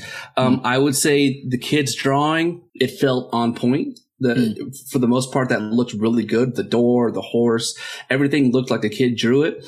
The kid's writing, I no, I think that was a miss. Where he it said, "I flew away at night," you know, something like that. And That looked like an adult wrote that to me. Yeah. Um, so that's just just kind of my feeling. I, I could be absolutely wrong about it, but it felt like a hit or a miss. Um, as far as Specs' sketch of the demon in the moment while she's describing in the corner, miss. He drew a masterpiece. He drew Really? a masterpiece. What the hell was that? It looked way too good. It looked Way way, too too, good. good. Hmm. He was trying to hit it with a couple of pieces of charcoal. He threw a red in there, and, and then when it came out, it looked like he had spent hours on it. I, I. So it was it was 50-50 for me. 50 50. I was Yeah. just wondering, like, coming from like the artist person, like the use of charcoal, like, why? Like, why not just have a pen or actual, like, I don't know. It was weird. Like, why charcoal? Well, charcoal because it, it gives you more fluidity, and I I think if you're dr- trying to draw uh, spectral figures that don't have a specific you know shape, Mhm. um, you know it, it makes more sense because then you can move it, you can spread it around, you can do it lighter or darker. It's very quick to use, you know, and plus it, just, it goes right at your it goes right in your hands. You don't have like a tool holding the medium uh, that you're drawing. it's just it's Oh, directly fingers to paper, so you could probably do it very fast. I agree with that, but it's just yeah. his artwork looked too good to me. Interesting. Wow. That's interesting. Yeah, because I was just wondering about that. Like, as an artist, I knew you would have an answer because I was like, why? Like, why? It looks so fucking messy and gross. You know? This lady is whispering to Greg as fast as possible, like, you know, yellow eyes, red face, and Greg's like, "Will you please fucking slow down? I am trying to get the angle right. I'm trying Yeah, to get this right for you." That's pretty funny. That's pretty funny. Yeah. Um yeah, let's just let's get into, you know, I think you're getting kind of the ending here, but I think we got to talk about the big twist in this movie, and that would be the whole Patrick Wilson, the dad of this movie's old photos, the whole thing with he's been he can do this, he's been visited, his backstory. I I put in my notes, it's a dope twist. It's a dope reveal. I didn't see it coming. I thought there were scenes where I was like, wow, it seems like he's dreaming a bit, but I didn't think it was going to be this connection. Um, the whole astral stuff I was not expecting in this movie. I don't think I know many movies that deal with ghost and then go into kind of I call it comic booky. To me, certain points of this are kind of comic booky just because of Doctor Strange to me now. Uh, but what do you Hmm. guys think of this twist, the astral portion? What do you think, Laura? I love it. I it? loved that twist. Yeah, I think I think it was great. And honestly, thank God they did this with his character because actually, if his character just stood around much like the dad from The Conjuring, we'd just be like, whatever. Like, what are you here for, man? You know? Yeah, exactly. So- yeah. I love the twist. Um, I think he, this is actually where his acting excelled because he did a really good job of showing that he truly forgot about this Yes. past. I mean, they Yeah. made him forget. And you could see without a lot of words that he was very hesitant to do it. I mean, obviously he's going to do what he has to do to save his son, but I think he must remember. It's almost like he has no memory, but something inside of him is telling him like, this is dangerous. Like, I know Yeah. this isn't going to end well for me. But I thought the scene with the looking at his old photos of him as a child Mm. and seeing that woman in black that Mhm. was horrifying. Just, I mean, we talked about this with like Mungo, Mungo, whatever you call it. Uh, just pictures, Mhm. horrifying. Yeah. It's like the best tool to use in a horror movie. Yeah, especially the whole thing they do when they're like she kept getting closer. So every picture is Oh. closer and closer. I was like, that's that's super cool. That's super cool. I like it. yeah. Yeah, and then when his mom said to him, she's explaining his past, and she said, "You were terrified of an old woman who would come to visit you at night." That f- that's that phrase alone is its own horror movie. Yeah. Fuck that phrase. You tell me I was terrified as a kid of an old woman who would come to visit me at night. I'm done. I'm out Yeah, in all way, shape, and manner. That's ridiculous. If you're- that if- has if to you- be a shirt. I need a shirt that says "fuck that phrase." like, why did the mom have to say it like that? Just, you know, don't give it, know. sugarcoat it a little bit, you know, say, uh, you know, old lady, you know, you, you imagine, so I don't know. I don't know how you say it, but let him down lightly. That would have spooked me beyond all reason. But I, I will say that this twist, what's so good about it is it takes away from the notion that it's, it's like a haunted house that, you know, this was a, Mm. you know, built on burial grounds or something. Because they, they moved to a couple of different houses, and this is the latest one. So I like how it just wasn't a typical haunted house story now. Now it's this is where the creativity kind of comes in, and they make really good use of it. Because I think at this point we're still about halfway through the movie. Yeah, more or less, more or less, More or maybe, less, maybe, maybe, maybe close, maybe close to three fourths. But uh, yeah, yeah. I mean, did either of you guys think at all the astral stuff was getting a little hokey? Like, uh, you know what I mean? Like, you're pretty, like I said, you're pretty much into a serious ghost demon movie, and then you go into this. I mean, uh, you know, we'll get into Rotten Tomatoes in a bit, and a lot of the people in the Rotten Tomatoes really shout out that the ending, the the last half of this movie, fell off for a lot of people. Hmm. And I think it has to be that because you're really going a completely different direction here. You're going very, Yeah. whether you want to call it sci-fi, you know what I mean, kind of a little bit different. And it it's something I do like because it's not what I was expecting. But did either of you guys feel like that at all, Laura? Okay, I really like it. And I think that the majority of it, not so much. But I will say, as scary as the lipstick demon is, Mm-hmm. once at the end, he's like trying to get Dalton out of the astral plane. And the lipstick demon is like up on some patio spinning a, Yeah, uh, what, what was it? Like, uh, Uh, what are they I know. called? it's like a buffing wheel or something like that. it's like a grinding wheel that used like to grind like yeah. axes, a sharp, Yeah. you know, grinding stone. Mhm. I was like, what? What is happening? Like, I, Yeah. I look around the Mhm. room like, what? What? What am I watching? What is happening right Yeah, now? Yeah, that- It- that's it, a- was the weirdest That scene it's an ever. It's another scene to me that's supposed to be super creepy, like the kid, but I was kind of chuckling of like, what the fuck? Like, this is ridiculous right now. is he so? He's like listening to his little tulip song, sewing a dress up there. Like, what, what's he doing? Why isn't he paying attention to what's Yeah, happening? he kind of down looked like Rumpelstiltskin or something like that. yes. Mhm. Yeah. Yeah, Yeah. yeah, yeah. To was me, it, kind weird. it, it lost a lot of it to me right there. That goes back to like what I said when he, they just show him as a creepy dark shadow. It's horrifying when they show Yeah. him, like you said, Greg, like Rumpelstiltskin, and he's fucking making something, spinning a fucking dreidel or something like that. Yeah. Cre- weird and creepy. It's not a creepy to me at all. Yeah. Yeah. It's like, why isn't he sensing what's happening and like popping up? This is like prime opportunity to scare the shit out of me. But instead, he's just like la la la la upstairs and not Mhm. giving a fuck. I don't know. Yeah. It was Yeah. weird. that was the only part of that situation where I was like, okay. hmm Yeah, I mean, did you guys? Uh, what do you guys think of like the astral stuff, though? What do you do? You not that you do you believe in it? Um, what did you think of that aspect of the movie? Its believability, how they executed it. Uh, what do what do you think, Greg? I love the idea. Hmm. I'm I'm all aboard, and it's it's for this reason.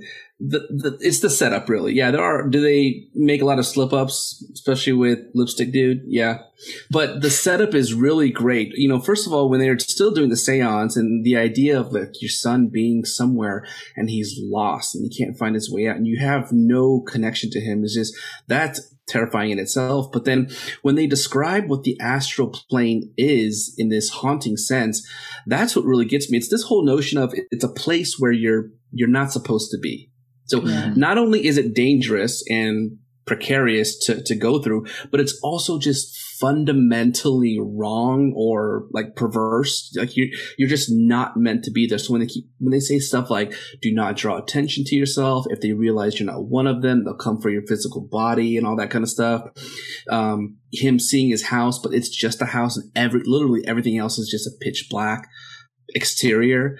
I I just I thought it was good because it's to me that is just you know bedrock scary to me. Mhm. Just somewhere that you're not so- that you just don't belong in, in in a fundamental way. Yeah. What about you, Laura, on the astral plane? I agree. It works. I don't know if I like believe in it, obviously, but for me, I'm so used to seeing just straight possession movies or Mhm. like demonic visitation movies. And this was so interesting. And the thought of being somewhere where it, it is pitch black before you can like get to where you're trying to get to. That is terrifying. Like if you put me by myself in just darkness, that to me is so horrifying. Yeah, I mean, even with all the lights on, you're bumping into stuff. So imagine with no lights, you're just I, exactly. You're I walk into walls all the time.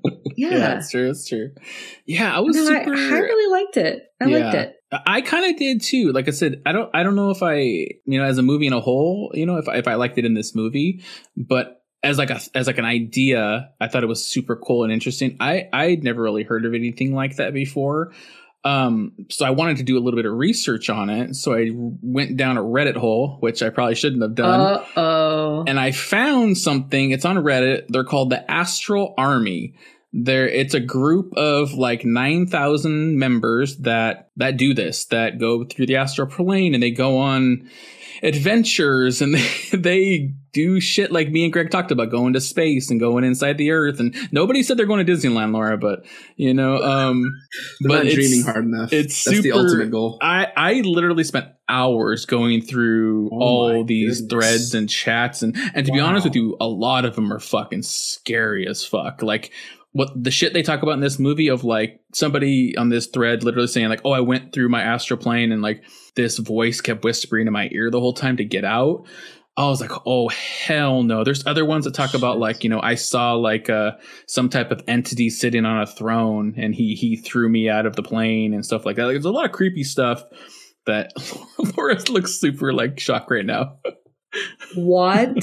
like I this is brand new information. I didn't Yeah. think that this was a So- thing. Yeah, so let me let me read like the title of this this group, their Astral Army. It says this subreddit is a place where people can share ideas of what they feel needs to be changed or explored using the ability of astral projection. This involves healing others, astral warfare, astral investigation, creating things within the astrals, or anything else you can put your mind to.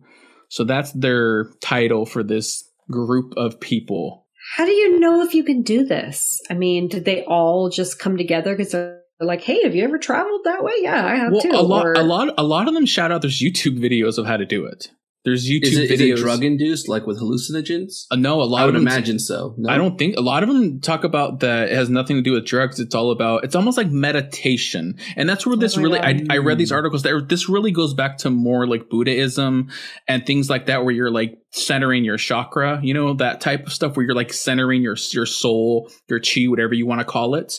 It's that. It's like you're coming to this place where you're so much in tune with yourself and and the universe that you're able to travel. It's like Doctor Strange a little bit. How we That, can. that's exactly like, Doctor Strange. Eastern. Yeah. Yeah, exactly. Um, but I, Dude, I, but I, what if they got stuck? What There's if like- they get stuck? there's two that I read. There's two that I read that literally just said help with question marks, and then I read it, and it was literally like I'm stuck. I'm stuck in this other universe. Like somebody help me. I don't know how they were on a laptop or a phone. I guess their their their Wi-Fi worked, but uh, it's just it's crazy. I did pull two. I want to read two. I don't want to read the scary ones because I don't. I get scared reading them. my Anybody, goodness. you can go to Reddit. It's called Astral Army. You can read the creepy ones if you want to. I don't like to, but I pulled two just for reference right now. Um, one of them, uh, this was a, it's called Lady in My Life. I don't know what that title name is, but uh, uh, says uh, it says I, I was astroplaning and I saw two fictional characters from my favorite anime called Naruto. The characters were Naruto and Kashishi. Do you do you know Naruto, Greg? Don't you? A, a little bit. I don't really know the characters though. Do you know? Do you know Kashishi? Kachichi? No, you don't know. Okay, well, well, this this this person was astroplaning. He saw Naruto and this guy. It says Naruto looked like his older teenage self and was in sage mode, while Kashishi looked like his younger self but was a lot taller. So they they visited this plane where these characters were real, apparently, which is interesting. Um, did you know you could do that, Greg? You can go visit characters from anime. yeah, I'd, I'd go visit. uh I'd go visit some Dragon Ball characters because Dragon those, Ball those Z? the coolest. Yeah, Oh, Dragon Ball Z. That's who you're gonna go with, yeah go visit like Goku or, or Piccolo or something like that. Yeah, I'd probably go Pokemon. They seem kind of cute, you know. Yeah, Yeah, Laura, Laura doesn't know what's going on right now. Uh, another one I pulled said uh, this one I found fascinating because this would literally be. And this person just put in here. I was I was astral planing, and did you guys realize that you can eat infinite amounts of food without being full? So this person said, I have eaten like 25 cakes in my astral form the other day, and I wasn't full. Does anybody like eating cake? So that's what this person put in the in the chat. Are these people okay? Are they okay? Well, I don't.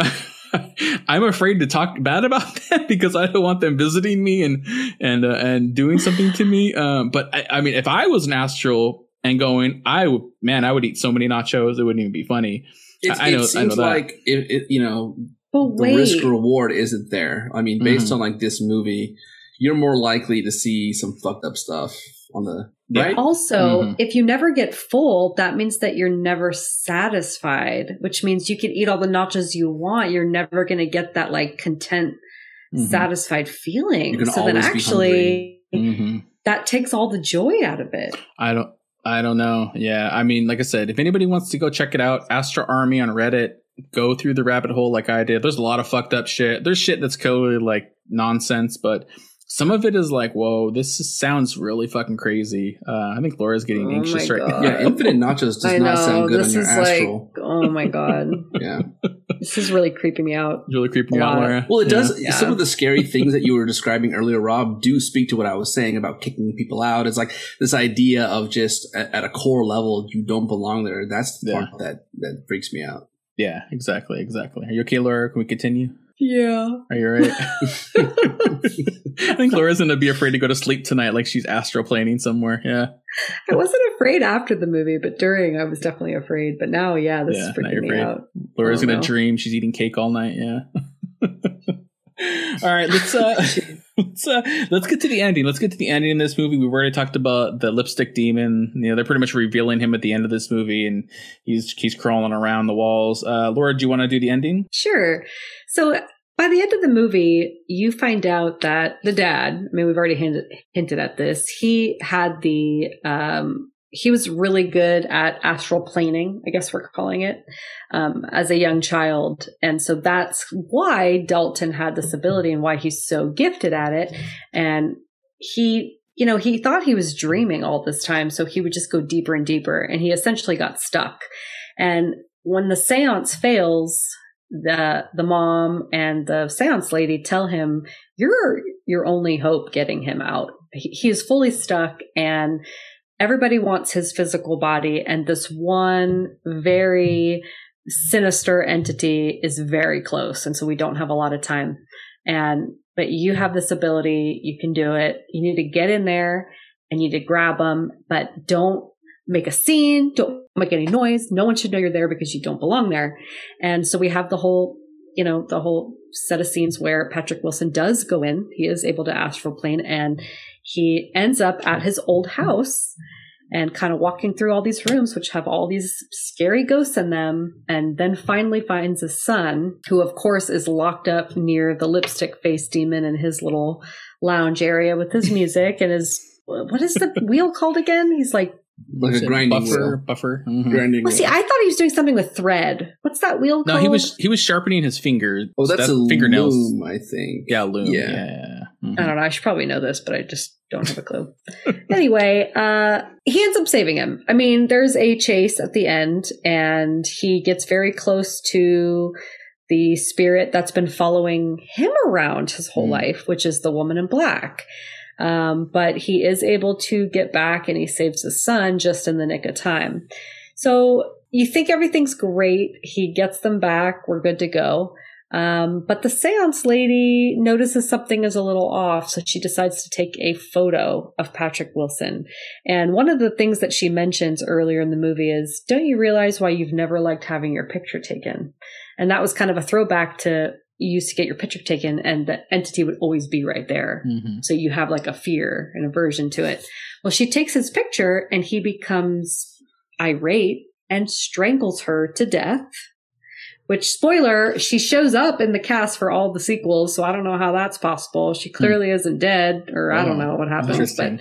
anyway, uh, and the movie ends with Renee, his wife, walking in, seeing Seance Chick dead, and then looking at the photo that was taken of her husband and screaming. Yeah. yeah. Uh, what did you guys think of this ending? I think I literally just messaged you guys like, "What the fuck? Like, what the hell was this ending? Like, come on, you know? Uh, what do you think, Greg?" I loved it. Mm. I did. I thought it was so good. There was a little bit of a logistical issue. Again, I, that analytical part of me kind of tuned in and I started wondering, okay, well, there was a photo earlier in the movie of, you know, a wedding photo in their album. So clearly the, uh, there were photos taken to where the witch wasn't there. And I thought, okay, maybe she's not always there, but in general, she's getting closer. Hmm. But if you can put that aside, um, it was it was crazy because in this last photo, she's not just getting closer to him. She is him, which means is she's him. taken full possession of She's him. in, yeah. Hmm. So it makes you realize that she was waiting this entire time, his whole life, for her one shot, her one chance. You know, she's Eminem. She wants to jump into this body and like possess Josh. So she took it, and like you realize that this whole movie, like you said, Rob, like you you're so focused on the boy. This whole thing is really about Josh.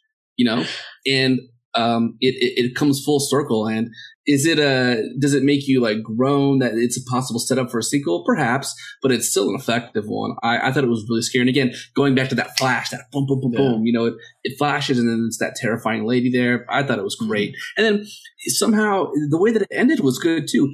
Uh, he goes he goes renee he taps her on the shoulder i'm right here. She turns around whatever face, fade to yeah. black. Mhm. Just that transition into the credits i was a, i was digging it. Yeah, Laura, are you only hearing Eminem Eminem one shot right now? I'm seeing this old woman in the black veil. you gotta dun, lose dun, yourself dun, in the music dun, the moment you oh, just full on yeah rapping. Wow, Oh that my was god. that would have been awesome. eating her awesome. mom's spaghetti yeah not getting full Shit. Oh, Yeah. the little boy was actually eating spaghetti when he came back. Yeah, yeah. Wow, that's oh yeah, he was hungry. Yeah. What, what do you think of the ending, Laura? Not Eminem and her dancing.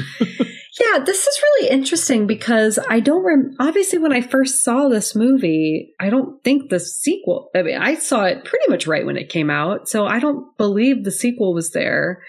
But for me, I think the second time I dug it, I think knowing that there is a part two, and that's what I feel like. I feel like I don't even want to call this Insidious one and sequel. To me, it's like this is part one and then part two. Hmm.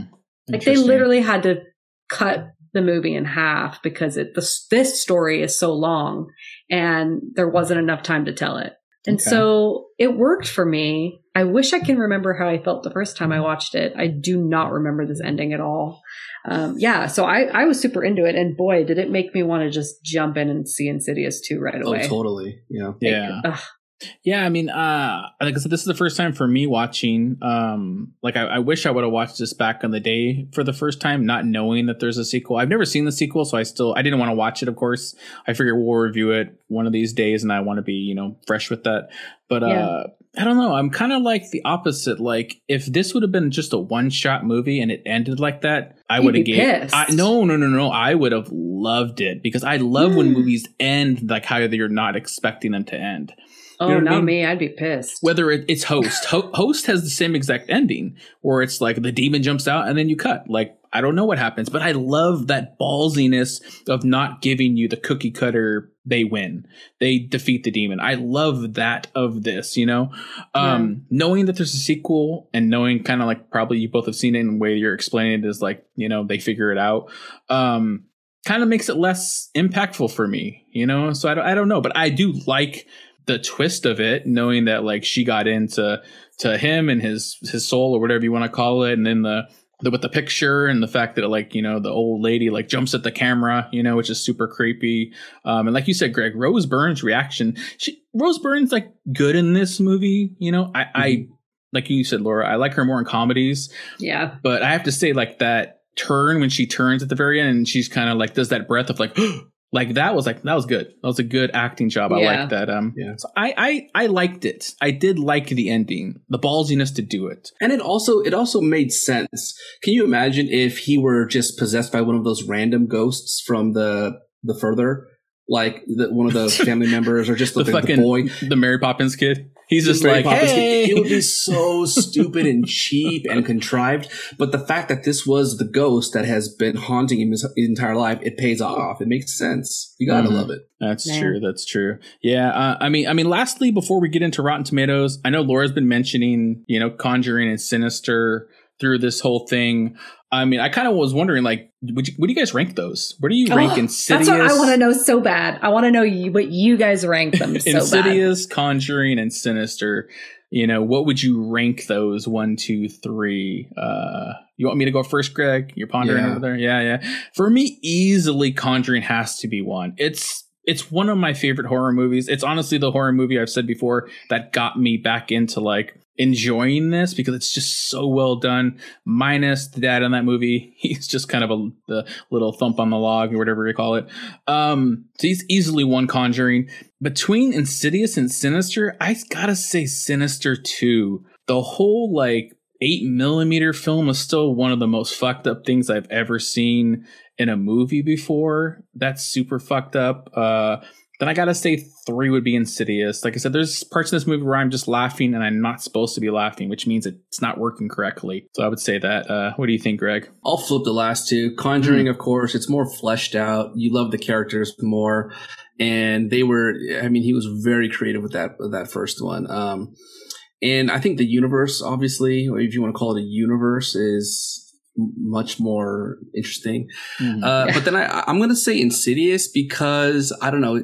I I agree that the eight millimeter uh, mechanic in in Sinister was good, but I don't know. There was something that I, I really didn't like about that movie. I liked, I didn't like how it made me feel really like shit toward the end more than this one. Hmm. This one, I still feel a little bit of hope because, you know, you don't know what could happen.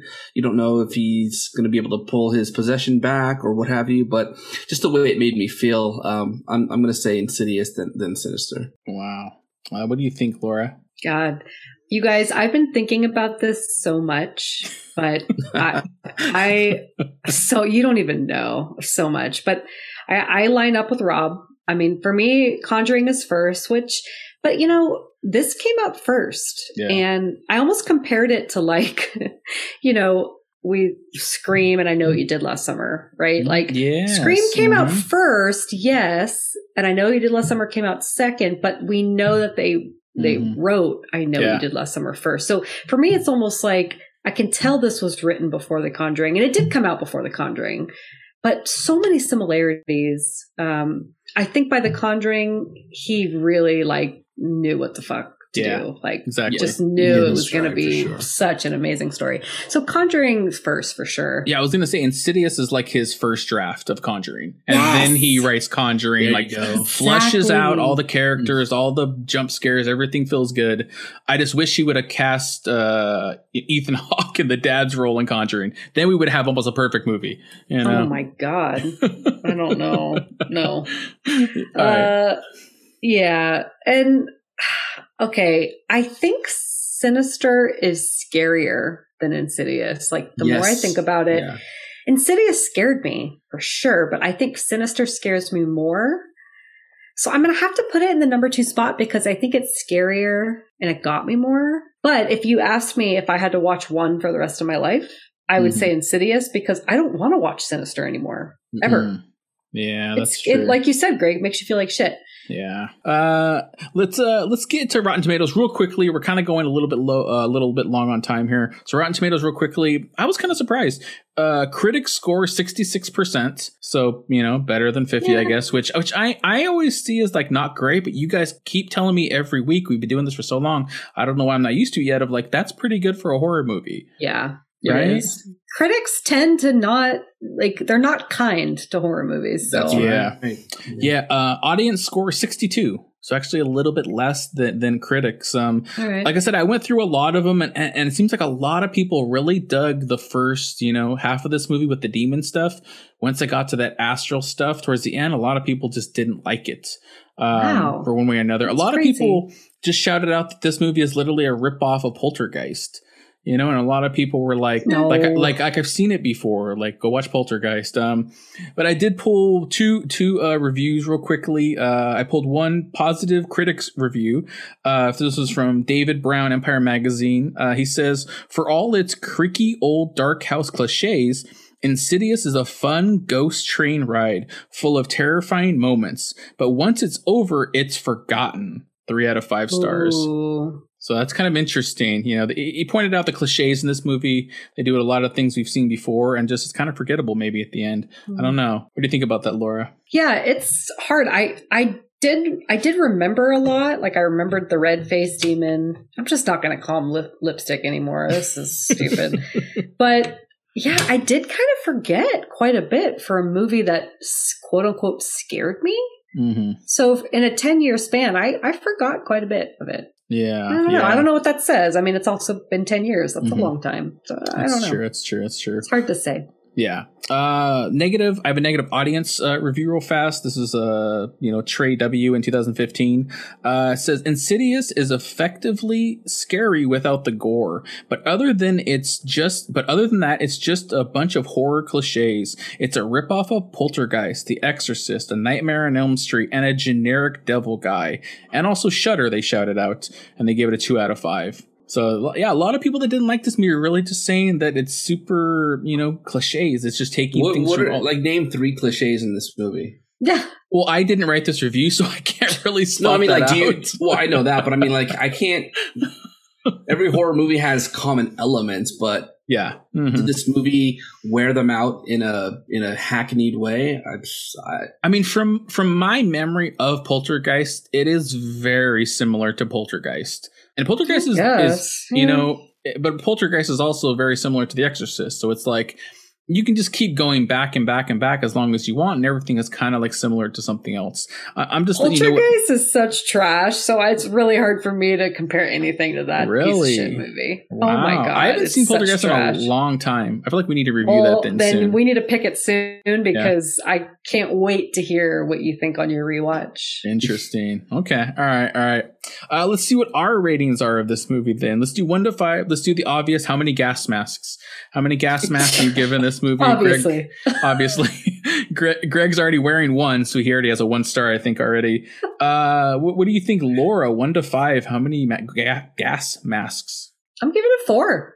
Four gas masks. Four. Wow. I like it a lot. Yeah, I, I liked it more than I thought I did. hmm Um, I can't give it higher than that because you know I got to compare it to Conjuring, and it's got to be lower than that. You know how I roll. You were like guys four point. know. You were probably four point five. I'm guessing. Yeah. Right. I know you weren't perfect five. Uh, you, you hold No. those very, very close to your heart. Mhm. Um, wow, interesting. Okay. What about you, Greg? How many gas masks you give in this movie? Uh, I wanted to give it a lot. I think there's a lot of potential. I disagree with the, the cliche.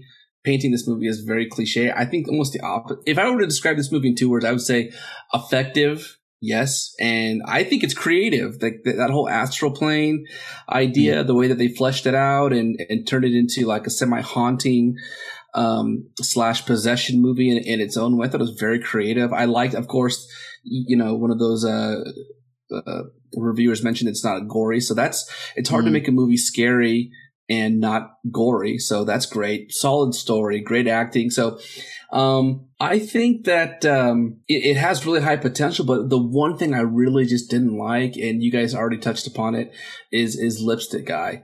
I think that was the, that was the wrong decision to Mm. show him and reveal Mhm. him the way that they did. Yeah. It was so effective early on with like the shadow, like you talked about, Rob, and the drawing and him kind of being this like figure you couldn't put your finger, you know, you couldn't place. But the moment that you see him, he's kind of like, you know, he's walking on around on these hooves. And then when you encounter him, he just starts punching you. I, you know, he loses, you lose and diffuse everything scary about him in those moments. So that was such a bad decision. I think to finish off a movie that way, not good, not good. So I'm, I'll give it 3.75 gas Wow. masks. So Okay. three gas masks, and then you know maybe just the uh, the little goggles part and the, the hose or something like that.